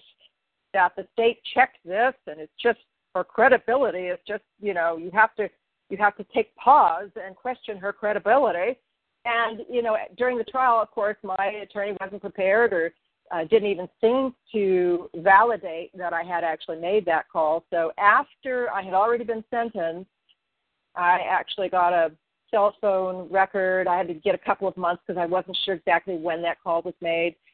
Pinpointed it, requested the record from the county 911 sheriff's office. They refused the document. I wrote back another letter and demanded the document citing FOIA. I got it immediately. Now I have oh the God. proof. I have the proof now that the prosecutor lied, and had he not impugned my character with a lie, I very well could have walked away with that thing based on that jury. But it's not. So you're a doctor, so and you're you're a doctor, and you're doing this. Well, I'm not a doctor anymore. so I, I'm always gonna I'll always be a doctor. Let's put it that way. In fact, I've right. on a couple of, you know, but I'm just not licensed to practice. And you know, at this point, if I were younger and more ambitious, I'd probably consider uh, pursuing private practice in the private. you know, but yeah. I, I just. I don't feel led to do that at this point at my age. It's just not. I think I'm being called. I think to work in this uh, grassroots legal um, you know, fighting this legal quote unquote system and replacing it with the de jure common law that we're supposed to have. That's where I feel I'm supposed to be right now, working on that. Well, that's also where you can do your PMA and practice privately. Right. I was just again, say that. right, but again, I'm not so inclined to just you know, yeah. it, it, you don't just, it. It's it's it is not you hang the shingle, they will come kind of thing. It doesn't work like that. It's a lot of effort to build a business, and I just don't. You know, I could do it. I just I'm not interested in doing it. I'd rather pursue other endeavors at this point. Mm.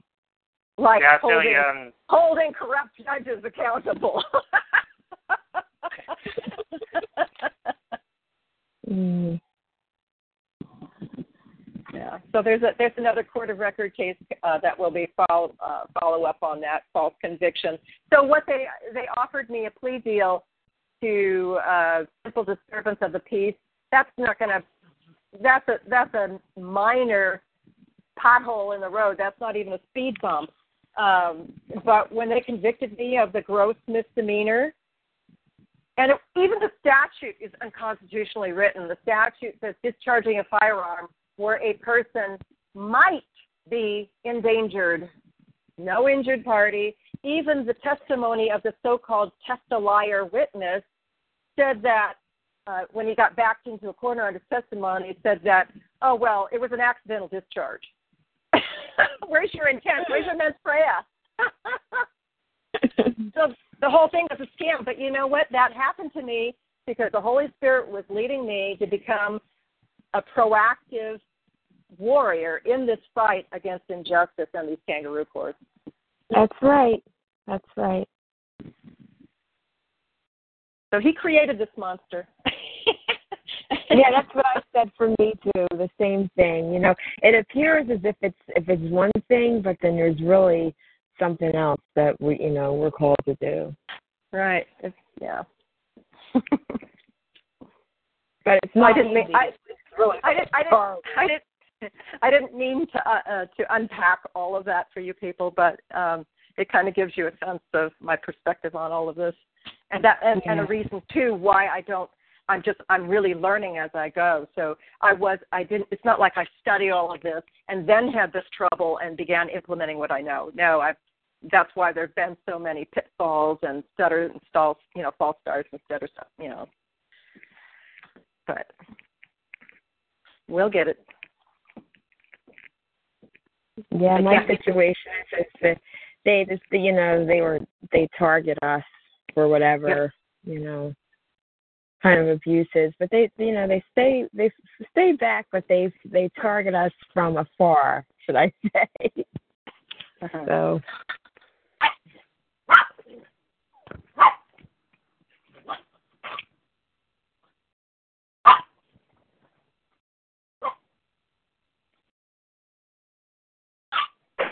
Rebecca, if I may, Sure. This is Dave in the Thumb. I didn't know you were a doctor. What kind of doctor? I'm a chiropractor. Oh, okay, cool. But you don't. And in Nevada, in Nevada, we are designated as chiropractic physicians. In California, where I was first licensed, you cannot use physician with the term chiropractor. Go figure that. Interesting. Very interesting. So this is is that why you stopped performing your magic? Yes. Huh. Wow. That's See, they could have actually they would have been a lot better off had they just kept me an ignorant slave of the state, let me practice in Nevada, pay all these highfalutin taxes on a high based income, but now they've turned me literally uh, into an indigent. wow. Yes. oh yeah, like they did me. Yeah, I know. I would now I was no doctor, but yeah, they don't they don't want me to work at all. That's out of the question for me. Yeah, they want to put you back in jail. That's what that's what they want. Like, what is their what what is it that they want?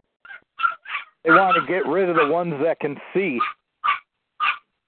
Well, number one, they want to shut us up, and I understand that they they can still, even when you're in jail, collect on the ses- uh, Cestui Que trust. Yeah, Ah, right. that, that's when they really can collect on it, right? Yep. And there's apparently a payout uh, schedule where you know uh, simple misdemeanors were something, and then a felony is worth something else. And, you know, like I, I don't have the, the fee schedule, but or the uh, compensation schedule, but yeah. So uh, my question to you guys is, what, what? Okay, so they don't want us to see, but how long do they think that nobody will notice what's going on? Oh, I think they realize that people are waking up. and People are, are starting to get a hint as to what's really happening. But how are we a threat to them? I don't. I don't see how they think that we're a threat. Well, it goes kind of back to those bonds that you know you were just mentioning, and that's really what they ultimately want. You know, I was talking with somebody uh, last night, and they were talking about a situation where they saw an altercation uh, with between a gentleman and the police had stepped in, and the guy was like totally drunk. You know what I mean? And harmless. And the first thing that the officer did when the officer walked up to the guy as he walked up and he put his hand on the guy's shoulder. Uh, right there was a uh, act of uh, he was provoking him. Okay, and there was no need to even be more than five feet close to the guy just because he the guy was harmless and the situation easily could have been controlled. And right. the the guy that you know that was watching this and talking to me about it at the same time You know, he said that, that's just totally uncalled for. And I said, well, I said that is uh, actually their protocol. That's what they're supposed to do. Is they're supposed to provoke the situation and escalate the situation, like when they pull people over in a car. Um, uh, they're, they're not just planning on writing you up for running a stop sign or whatever. They're hoping to um, end up at the point of a felony arrest. That's the ultimate goal. And I mean that's why they, they'll claim, you know, oh I smell marijuana or whatever different things, you know, just to try and escalate the situation. And it, so the point of it is is it's just a way for them to make money because the system needs money. You know, the past the control thing. Uh, I think they're just so high on the control now that they're just trying to grab all the money they can grab up. Well, I how do and, you get away from these people? I I want to get away from them. I just can't. I I can't stand. uh I really can't stand okay. it. the the best way to you, get away from them, uh, the best way to get away from them, I I think, is that you look at the situations going on. What's happening is they have in personam jurisdiction. They've got jurisdiction over the person, okay, not you, but the mm-hmm. person, that fictional entity right. that you're representing. Okay, they've got control mm-hmm. over that. So the best thing to do is to move that fictional entity and move its jurisdiction and move it from the corporate side and put it back into the republic where originally it really was supposed to have been. Um, Rob Ryder's got a really good video out there, and I think it's called Dual Citizenship. And it's really the truth. When everybody's born, you are born with dual citizenship. You know, you can be part of the state or the republic, whatever, or you can be part of the corporation. Uh, but since the corporation offers all these little benefits and everything, you know, in the beginning, people gladly uh, accepted the role of uh, citizenship or being part of the, the corporation or the company, and accepting, you know, um, a social security number and all of that crap because of the so-called benefits that came along with it. Unfortunately, the liabilities far outweigh uh, any so-called benefits. Uh, right, so, but they yeah, never gave us a copy of those liabilities. We don't have any. We don't have any uh, documents stating the liabilities. Everything they're going to do, they publish in the Federal Register. Okay. I mean, I think I've been on that it makes- website before. And it makes sense that I mean, if you work for a company, okay, and normally the company hands you the employee handbook or whatever, you know what I mean? But you at least Mhm. have access to it. If you want to find out what like employee rules are or whatever, or how their 401k works, you know, you reach out and find that info and read up on it. Well, the United States is nothing more than a mere corporation, you know, a uh, corporate uh, government servicing company. So why don't people automatically think, you know what, maybe I need to go and find uh, the rules or see where they, they publish stuff at so I know what's going on here inside this company. Right, but see, here's my thing. This is what I let the judges know and things like that because the charter is the District of Columbia, right? Are they chartered to be outside of that this that 11 mile square? Well, the federal government, no. Okay, so because I mean, this is, and I told them, I'm, you know, I'm not on the on the clock. You know, see, they're they're holding people accountable for company policy off the clock. So again, that's involuntary servitude because they're they're um, people aren't people have to go home at some point. So if they're saying you're an employee and let's say your hours are nine to five, but they're arresting you at 9 p.m. or whatever time outside of, you know, alleged work hours, then that's involuntary servitude because they're holding you uh, as an employee when you're off the clock. Uh, there really is no running clock. It's a big plantation. well, on paper it oh. is. It has to be on paper because you know they couldn't get away with it. You know, so on paper it well, has to be. Well, uh, well, that uh, the that fictional entity really isn't necessarily an employee of the federal government. It's more of a mm-hmm. franchise of the of the federal government. You know what I mean? Uh, now, okay. it, and so you know, it's just like maybe your Walgreens store or whatever store you have down the road. Um, when they close shop at ten o'clock at night or whatever and turn the lights out or whatever, um, they don't cease being a franchise of Walgreens. They're still a franchise. You know what I mean? Oh, I see. so really, the, so really the franchise label is more appropriate than an employee, probably. Okay, so the franchise, but then how, like, like in the, uh, I don't know the woman's name that's the chiropractor, but in her situation, how is she jailed for her franchise? Well, uh, essentially, what the problem was was that when she got the driver's license, she surrendered her intangible right to travel uh, to the Department of Motor Vehicles in return for the driver's license and the rules that come along with it. Mm-hmm. Um, the, the the rights because every, everybody has seen the Supreme Court's ruled well over 50 times on the right to travel topic. You know what I mean? Right. And so everybody's like, so we don't understand. What, what's the problem? Well, the problem is you surrendered those rights. You surrendered those intangible rights. What you did is you joined a private membership association. That's exactly what it is. You can go online and look it up. The, the Department of Motor Vehicles. You joined a private membership association and traded in your intangible rights and accepted all of the rules and regulations. Okay, so could she travel in peace if she didn't sign up with that private membership association? Yeah, absolutely. I, I think the worst thing people do is when they're 15, 16 years old is go out and get that driver's license and join that PMA. I think that's the worst thing they do. Um, you know, but it, it's so tempting because you see your buddies out driving their cars, you know, and your girlfriend's out driving around, and this, you know what I mean, and they got a brand new, oh look, Yeah. it's a brand new ride my daddy bought me, and all that kind of stuff. Yeah, and and so it's very tempting. I, I think really the best thing people can do is just sit back, wait till they reach the age of majority, and uh, then go on their happy way after they're 18.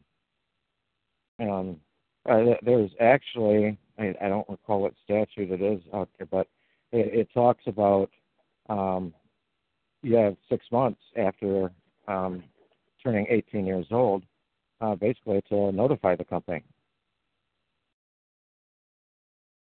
To what the private company? I didn't hear the other part you said. You've got six months after attaining the age of 18 to notify the United States Corporation of uh, where your standing is at. Oh, so, okay, all right. Like um, like with the trust, you, you're supposed to be aged uh, well after age seven, but then again at age 21, they're supposed to give you uh, control of the trust. Right. See, the driver's license is only necessary for minors because uh, they need to be looked after. You know, uh, they don't hold any liability at all. You know, Mhm. uh, that's why court is completely different for um, people that are under the age of 18 years old. So they, they So- don't have to have driver's license. They wait till you're after 18, you don't have to get one. The thing that bothers, bothers me about this whole concept of contracting or uh, surrendering your rights by accepting that driver's license contract is that you didn't do it willingly or knowingly, and it's part of contract law that you must do so freely and voluntarily, and you're voluntarily, and you are certainly not doing that if you were duped into it and had no knowledge. All right. And also uh, let me under let me ask. you have a, a license because you can't drive, you can't travel on the road without one. They'll stop you and harass you until you do. So, yeah, it's just because the police don't know any different. You know what I mean? But if you set everything up correctly, uh, the information is going to be put right on their computer, and they'll know to leave you alone. But I, That's- I, I wanted, that- I wanted that- to ask this though. I wanted to ask this. Um, if you were in some sort of situation where you, all you would have to do is put a notice in the newspaper for three days, okay, to put notice out there. Um, do you think that would have standing?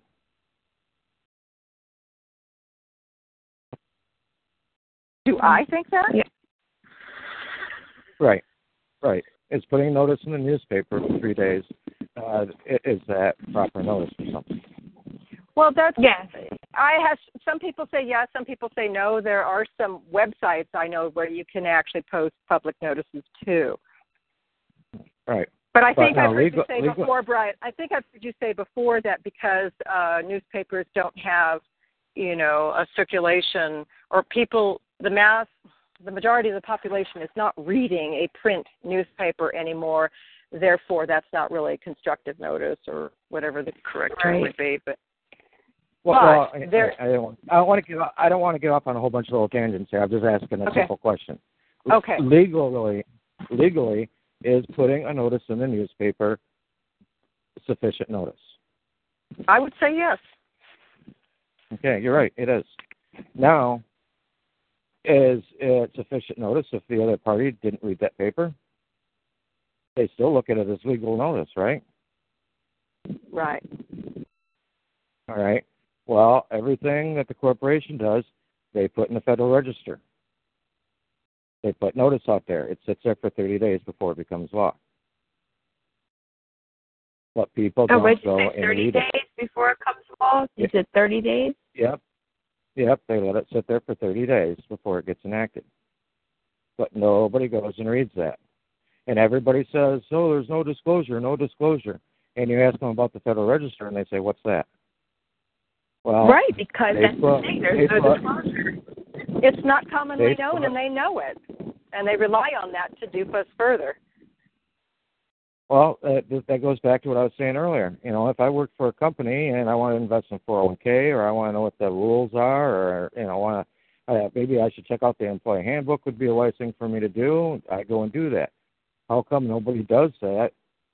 I mean, everybody just wants to just forget about everything and go along through life as long as nothing's affecting me. You know, I, I'm not going to pay attention to the government and stuff like that until the hammer comes down on you, and then everybody's going, okay, what's going on? You know, now I now I need to learn about this. You know, and Well, I think that's I, am part sure of it. that I think that's only part of it because the de facto, uh, the corporations keep us so consumed with minutia and working so hard that we come home exhausted if we're lucky enough to get a job that we don't have the energy to pursue this knowledge.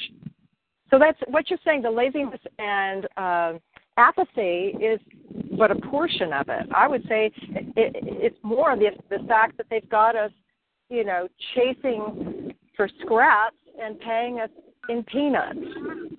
Right, and they know they know they haven't disclosed that there even is a federal registry because they're- in grade school and high school and in college, you're not taught that there is one. I don't know about college, but uh, freshman year, but that's it. I don't know if they teach. Do they teach that in college about the federal registry? I'm sure the Federal Register is referred to sometime in high school.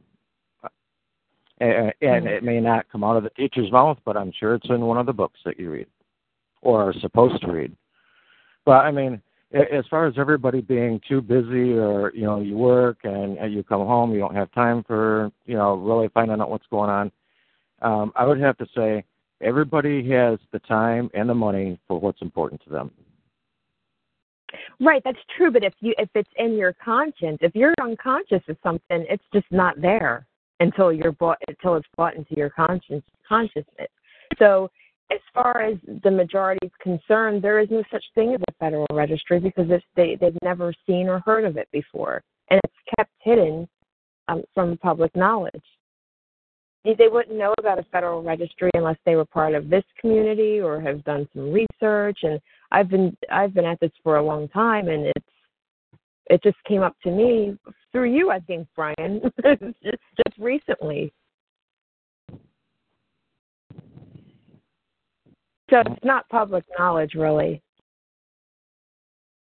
Well, you know, and maybe it's just my brain and the way I work, but I Mhm. remember when I was like eight, nine, ten years old, looking around at the whole construct and watching mom and dad go to work and you know different people had different jobs and kind of looking at the way everything was set up and saying to myself well, wait a second here I was born into this. I didn't choose to be here. It's not like I uh, left one place and said, "Hey, I think uh, I'm going to go over to this other land and I'll follow the rules and everything." There was no choice when we're born here. You know what I mean? So I was like, so what I wanted, what I wanted to know was, just because I'm born here, what makes all of this construct around me apply to me? And so, I mean, I've been looking ever since I was young. You know what I mean? I want to know, okay, if there's a, a ruling class over me, I want to know who they are, and I want to see their set of sets of rules. You know, what, what are they going to use against people? You know, and it, it's really funny. I mean, you can do some fun little Google searches, and you find that I think they say that average person or the average man or woman violates like 50 laws a day or something like that just because there's so many stupid little things out there that nobody is even aware of. You know, if they really wanted to bring the hammer down on people, you know. You mean the laws of, of nature, or the or the laws that are or that they create? Oh, the the laws of man. The laws of man. Uh, if you violate 50 laws of nature a day, you're not going to live very long. right. But see, the laws of man aren't laws; those are regulations, statutes, policies. Uh, the, right. The, the the legal BS of man. Correct. because see, yeah. the, the the law of man is is very fickle. Because if we were to go by the law of man, we God knows. I mean, they could still be um, doing what they did in the days of Caligula, because back then that was the law of man. So right. it, it's kind of hard to trust the laws of man. That's why they're not laws. The laws of nature are the true laws of the land, or the you right. know the laws that, that are set forth by the Most High. Right, those are yeah, those are the, the real true laws. But if you're going to have a society um, of any amount of people, I don't care if it's ten people or two hundred people, and you're going to have your own little society and you're going to have somebody that owns a, owns a store. Um, you're going to have uh, maybe a school. Uh, maybe you're going to have a hospital. Okay. Um, okay. Well, then you're going to have to decide. Okay, the school. What what kind of curriculum is the school going to teach? Um, and are the kids going to be required to go there X amount of days? So automatically, you're going to have to have legal things set up. You see what I'm saying? Right. So there, right. You'll have really to have no way. Right you you you can't just say, oh, as far as um, education attempts by the populace, uh, we're, we're going to use the laws of nature for that. Well, there is no law of nature on that. You know what I mean? So you're going to have to you have to set up. What you but say? you're, you're going to have to. The law of nature. so you're going to have. Yeah, yeah. Yeah, you can't say, well, yeah, we'll use the law of nature for how often a kid goes to school. Yeah, well, yeah, there's no application. You know, so you're going to have to have things set up, and that's what was done. You know, but you know, in time it, they got so carried away because it, it became a control mechanism. I mean, it, early on, with the creation of um, the United States of America, you know, you looked at the senators and the, Cong- the congressmen, House representatives, and these guys uh, work during the summer, plowing their fields, doing that kind of stuff. And the winter time is when they held Congress. You know, that the time where the only other thing to do was stay huddled up around the fireplace. You know, and they said, okay, well, we'll use that period of time to hold Congress. And now it's ended up that you know that that shop is almost running 24/7. It seems like you know they get their little week or two a month vacation here and there and stuff, but now it, it's a full time occupation for them, and they get paid for it. When originally it wasn't even a paid position, you know, they were doing their duty to the country. Right, and, I see what you're saying, you know, but people, just people. why why is I'm sorry. Go ahead. No, go ahead. Okay, I was going to say, why is the Federal uh, Register something that we have to research when they are here to serve us, so they say. And this, like you well, know, they they sent like they sent her tickets. I'm sure she said that they, they sent her summons and things like that. Why aren't they as adamant about sending uh, things that pertain to the Federal Register, new laws and things like that. That would be sufficient notice as far as I'm concerned. Because it's inherently corrupt. hmm Because you really can't. I mean, I know that the three days for the newspaper is. They say that's notice, and yes, legally you can say that, but lawfully it's not notice until the person receives it. Just like um, if you have court, they're not going to publish it your court date in the newspaper. There'd be a thousand warrants. They're going to send you a, uh, something to your home address. You see what I well, mean? what happened? What happened with the United States of America is really what the founding fathers did not want to happen. Um, that that was uh, part of what what occurred with the Revolutionary War was that the Capitol was burned down because they done the Thirteenth Amendment, um, which was the Titles Nobility Act, saying that no one holding a title of nobility, such as Esquire, was allowed to participate in government in any way, shape, or form. And Right. the powers that be knew the direction they wanted to head in. They knew ultimate what their ultimate goal was, and that would have been a huge um, stumbling stone to them. Know, it, it'd be way bigger than just a stumbling block. It'd be a brick wall for them, and so they couldn't have that. And so that was gotten rid of. And so that's what our founding fathers didn't want to have happen because they knew what attorneys do. Um, they, they attorn, you know, they turn you over. They, you know, they, they they trade you in the first chance they get. And so that's not what they wanted. Well, unfortunately, that is what happened, though. Attorneys got into the mix. If you look at um, the House of Representatives and the Senate today, you're going to find that probably like 85% of them are all uh, bar members of one shape, form, fashion, or another.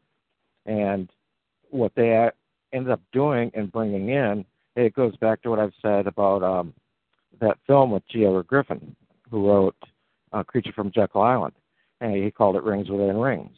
Well, what those rings are are private membership associations, and that's what they set up, and that's why people are, are you know being accused of practicing law, you know, in court and stuff like that, is because they've got their own little closed shop there, which is their private membership association, and you're not a member of it. Um, uh, it, it it's like you going and putting together a football team, and then going and trying to step on the field, you know, to play in an NFL game. The NFL's going to say, "Hey, you're, not a member of us. What are you doing here?" You know I mean? Right. We're going to kick your ass, yeah, which is what they do to us in court. You know what I mean? Um, Oh. Like I've said before, like like I said before, you know, did, didn't our grandmothers tell us that uh, nothing good happens in the bar? You know, Right. but we're, we're yeah, but we're not a part of it. You know, we're not a part of that association. If you look into it, there is the prosecutors private membership association. There is a defense attorneys private membership association. There's the judges private membership association. That's the council of judges. Uh, they're actually based in Italy, in Rome, Italy. Um, it, uh, there's the clerk courts. There's the clerks association. So you've got all of these little rings um, lightly joined together.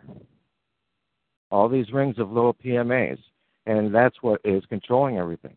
I mean, you look around you, you're going to see homeowners associations, there's doctors associations. Uh, as a chiropractor, there's a chiropractors association.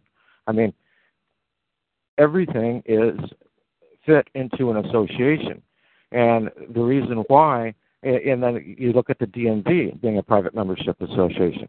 This goes back to the ruling that the Supreme Court made, where the Supreme Court said that this falls directly under your right to assemble, and that there is absolutely nothing wrong with a private membership association. It falls under your right to assemble.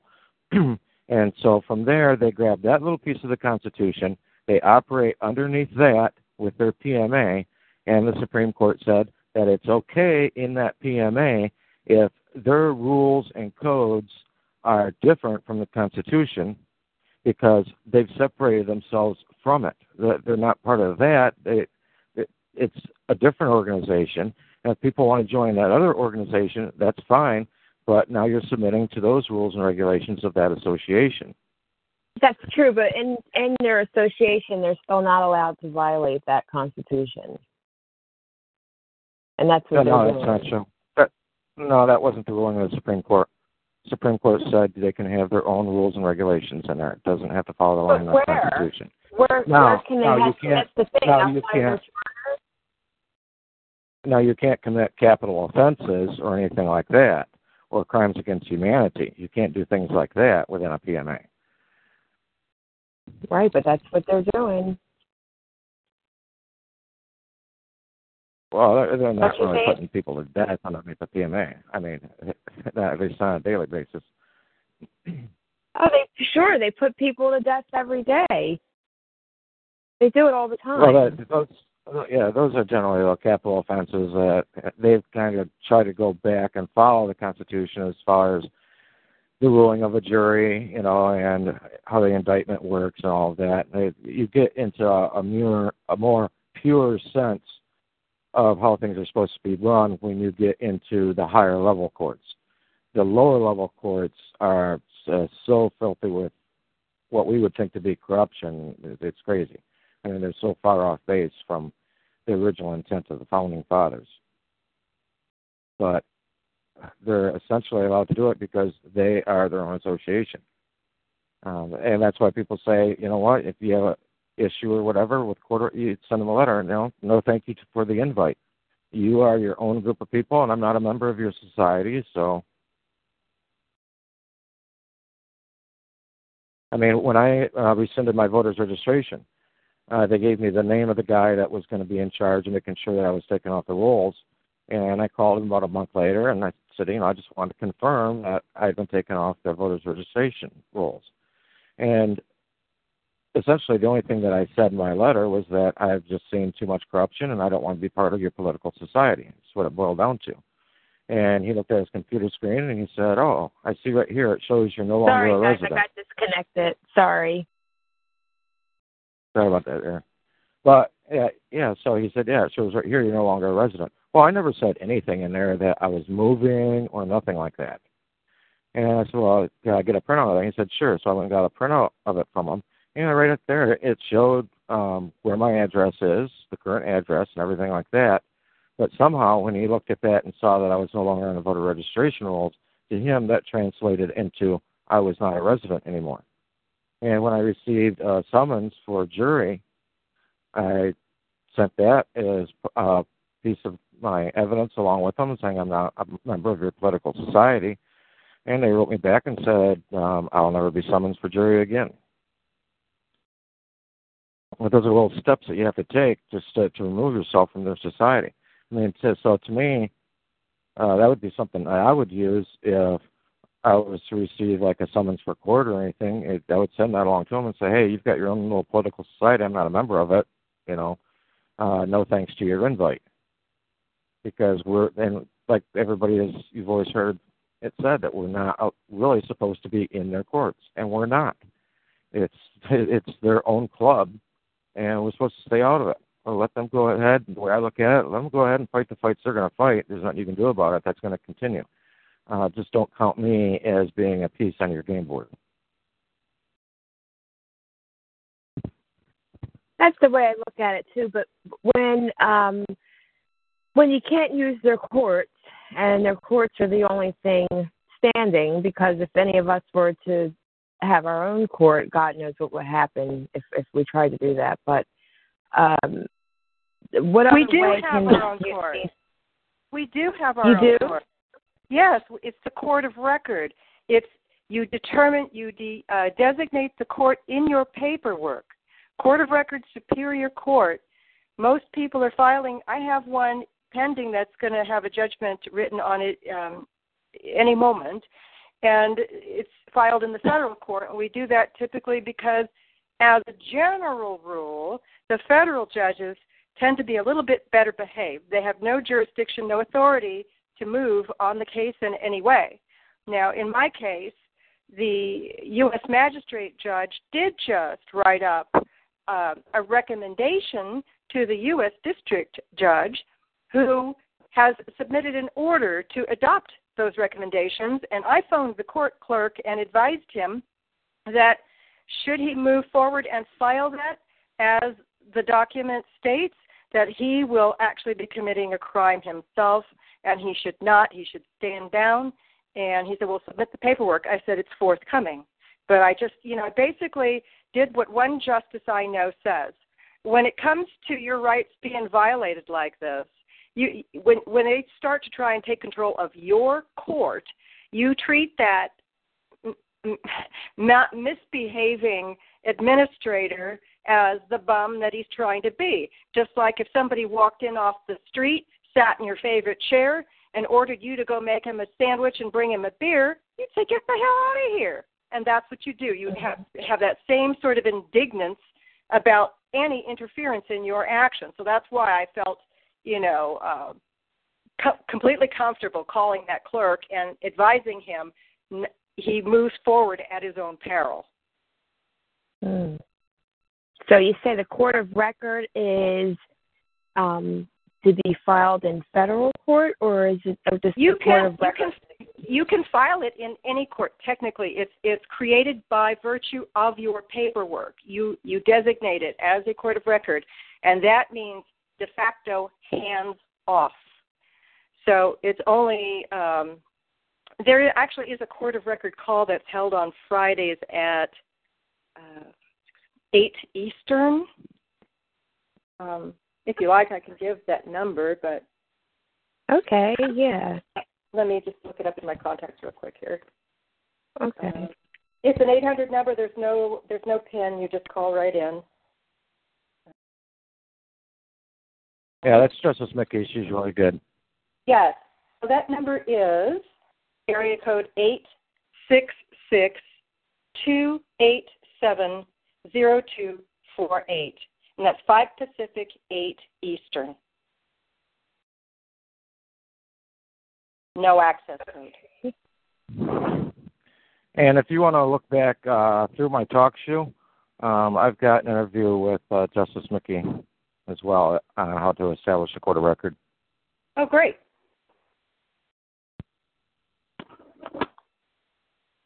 But yeah, it's just we've always had this court. It never went away, but they just it was one of those things that they uh you know started hiding from us and this patriot movement is bringing it back and they cannot overcome the paperwork. They some of the uh, attorneys will try and butt in and unless they are a party to the action, they cannot. So what you simply do is if it's if it's a attorney acting on behalf of another, you give what, what many justices are doing is or uh, plaintiffs are offering uh, or explaining that they will accept a uh, they will give them a conditional order of of acceptance provided they present the court with a copy of their bar license to practice law. Basically, their status with the bar, their license, a copy of their license to practice law, and their FARA registration. And they must be a party, Which- and they must be a party to the action. Which, of course, we know they can't provide. exactly, and not a single one has come back with another piece of paper. Nothing. Crickets. Yep, exactly. Too funny. Hey, that's actually kind of the fourth branch, the fourth forgotten branch. That's what Scalia said. Yep. The only the What's big the problem we're having branch? right now is the enforcement of the judgment. So, you know, they've got more guns than we do right now, but that's going to change. Exactly. That's exactly what I was saying. The the judgments are, are, you know, we have them, but there's, um, you know, they have all the weapons.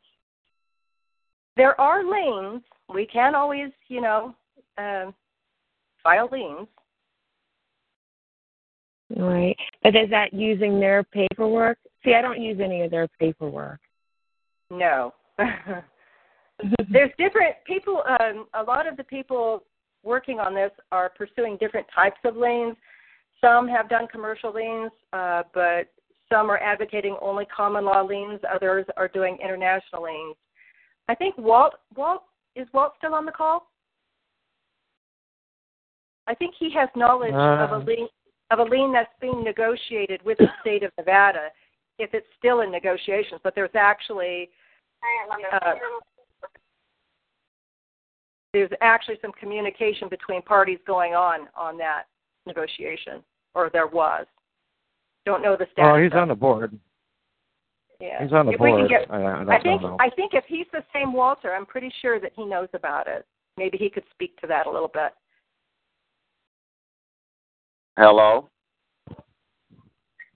Walter? Hey, Walt? what's up? Yes. That's not him? Yeah, this is Walter. Okay. I think the lady had a question for you. I, I don't. she she said something about an internet international lien. Oh yeah, with the United the United States of America, they have a, a international lien, um, not lien, but an international tort claim going, and it's on their website. I it'd take me a minute to go back to it, but I signed up with that and put my own um, claim in, not a full one, just a partial one, and uh, letting them know how I've been trafficking uh, about the uh, intangible rights and a few other things that I put in there, and then. um I I joined with that. Now uh, it tells us that when you join this, it doesn't mean that you're going to be called in for, uh, for uh, your tort claim, but you could be part of it, or you can be used as evidence with their tort claim, or you can be called into a uh, international um, session with them to discuss the claims. So it can work three ways. Oh, okay. Yeah. Well, guys, I- we're just over the two-hour mark here, so Oh, that was already two hours. My God. Yep. A just when you want to finish up with that, Walter, go ahead.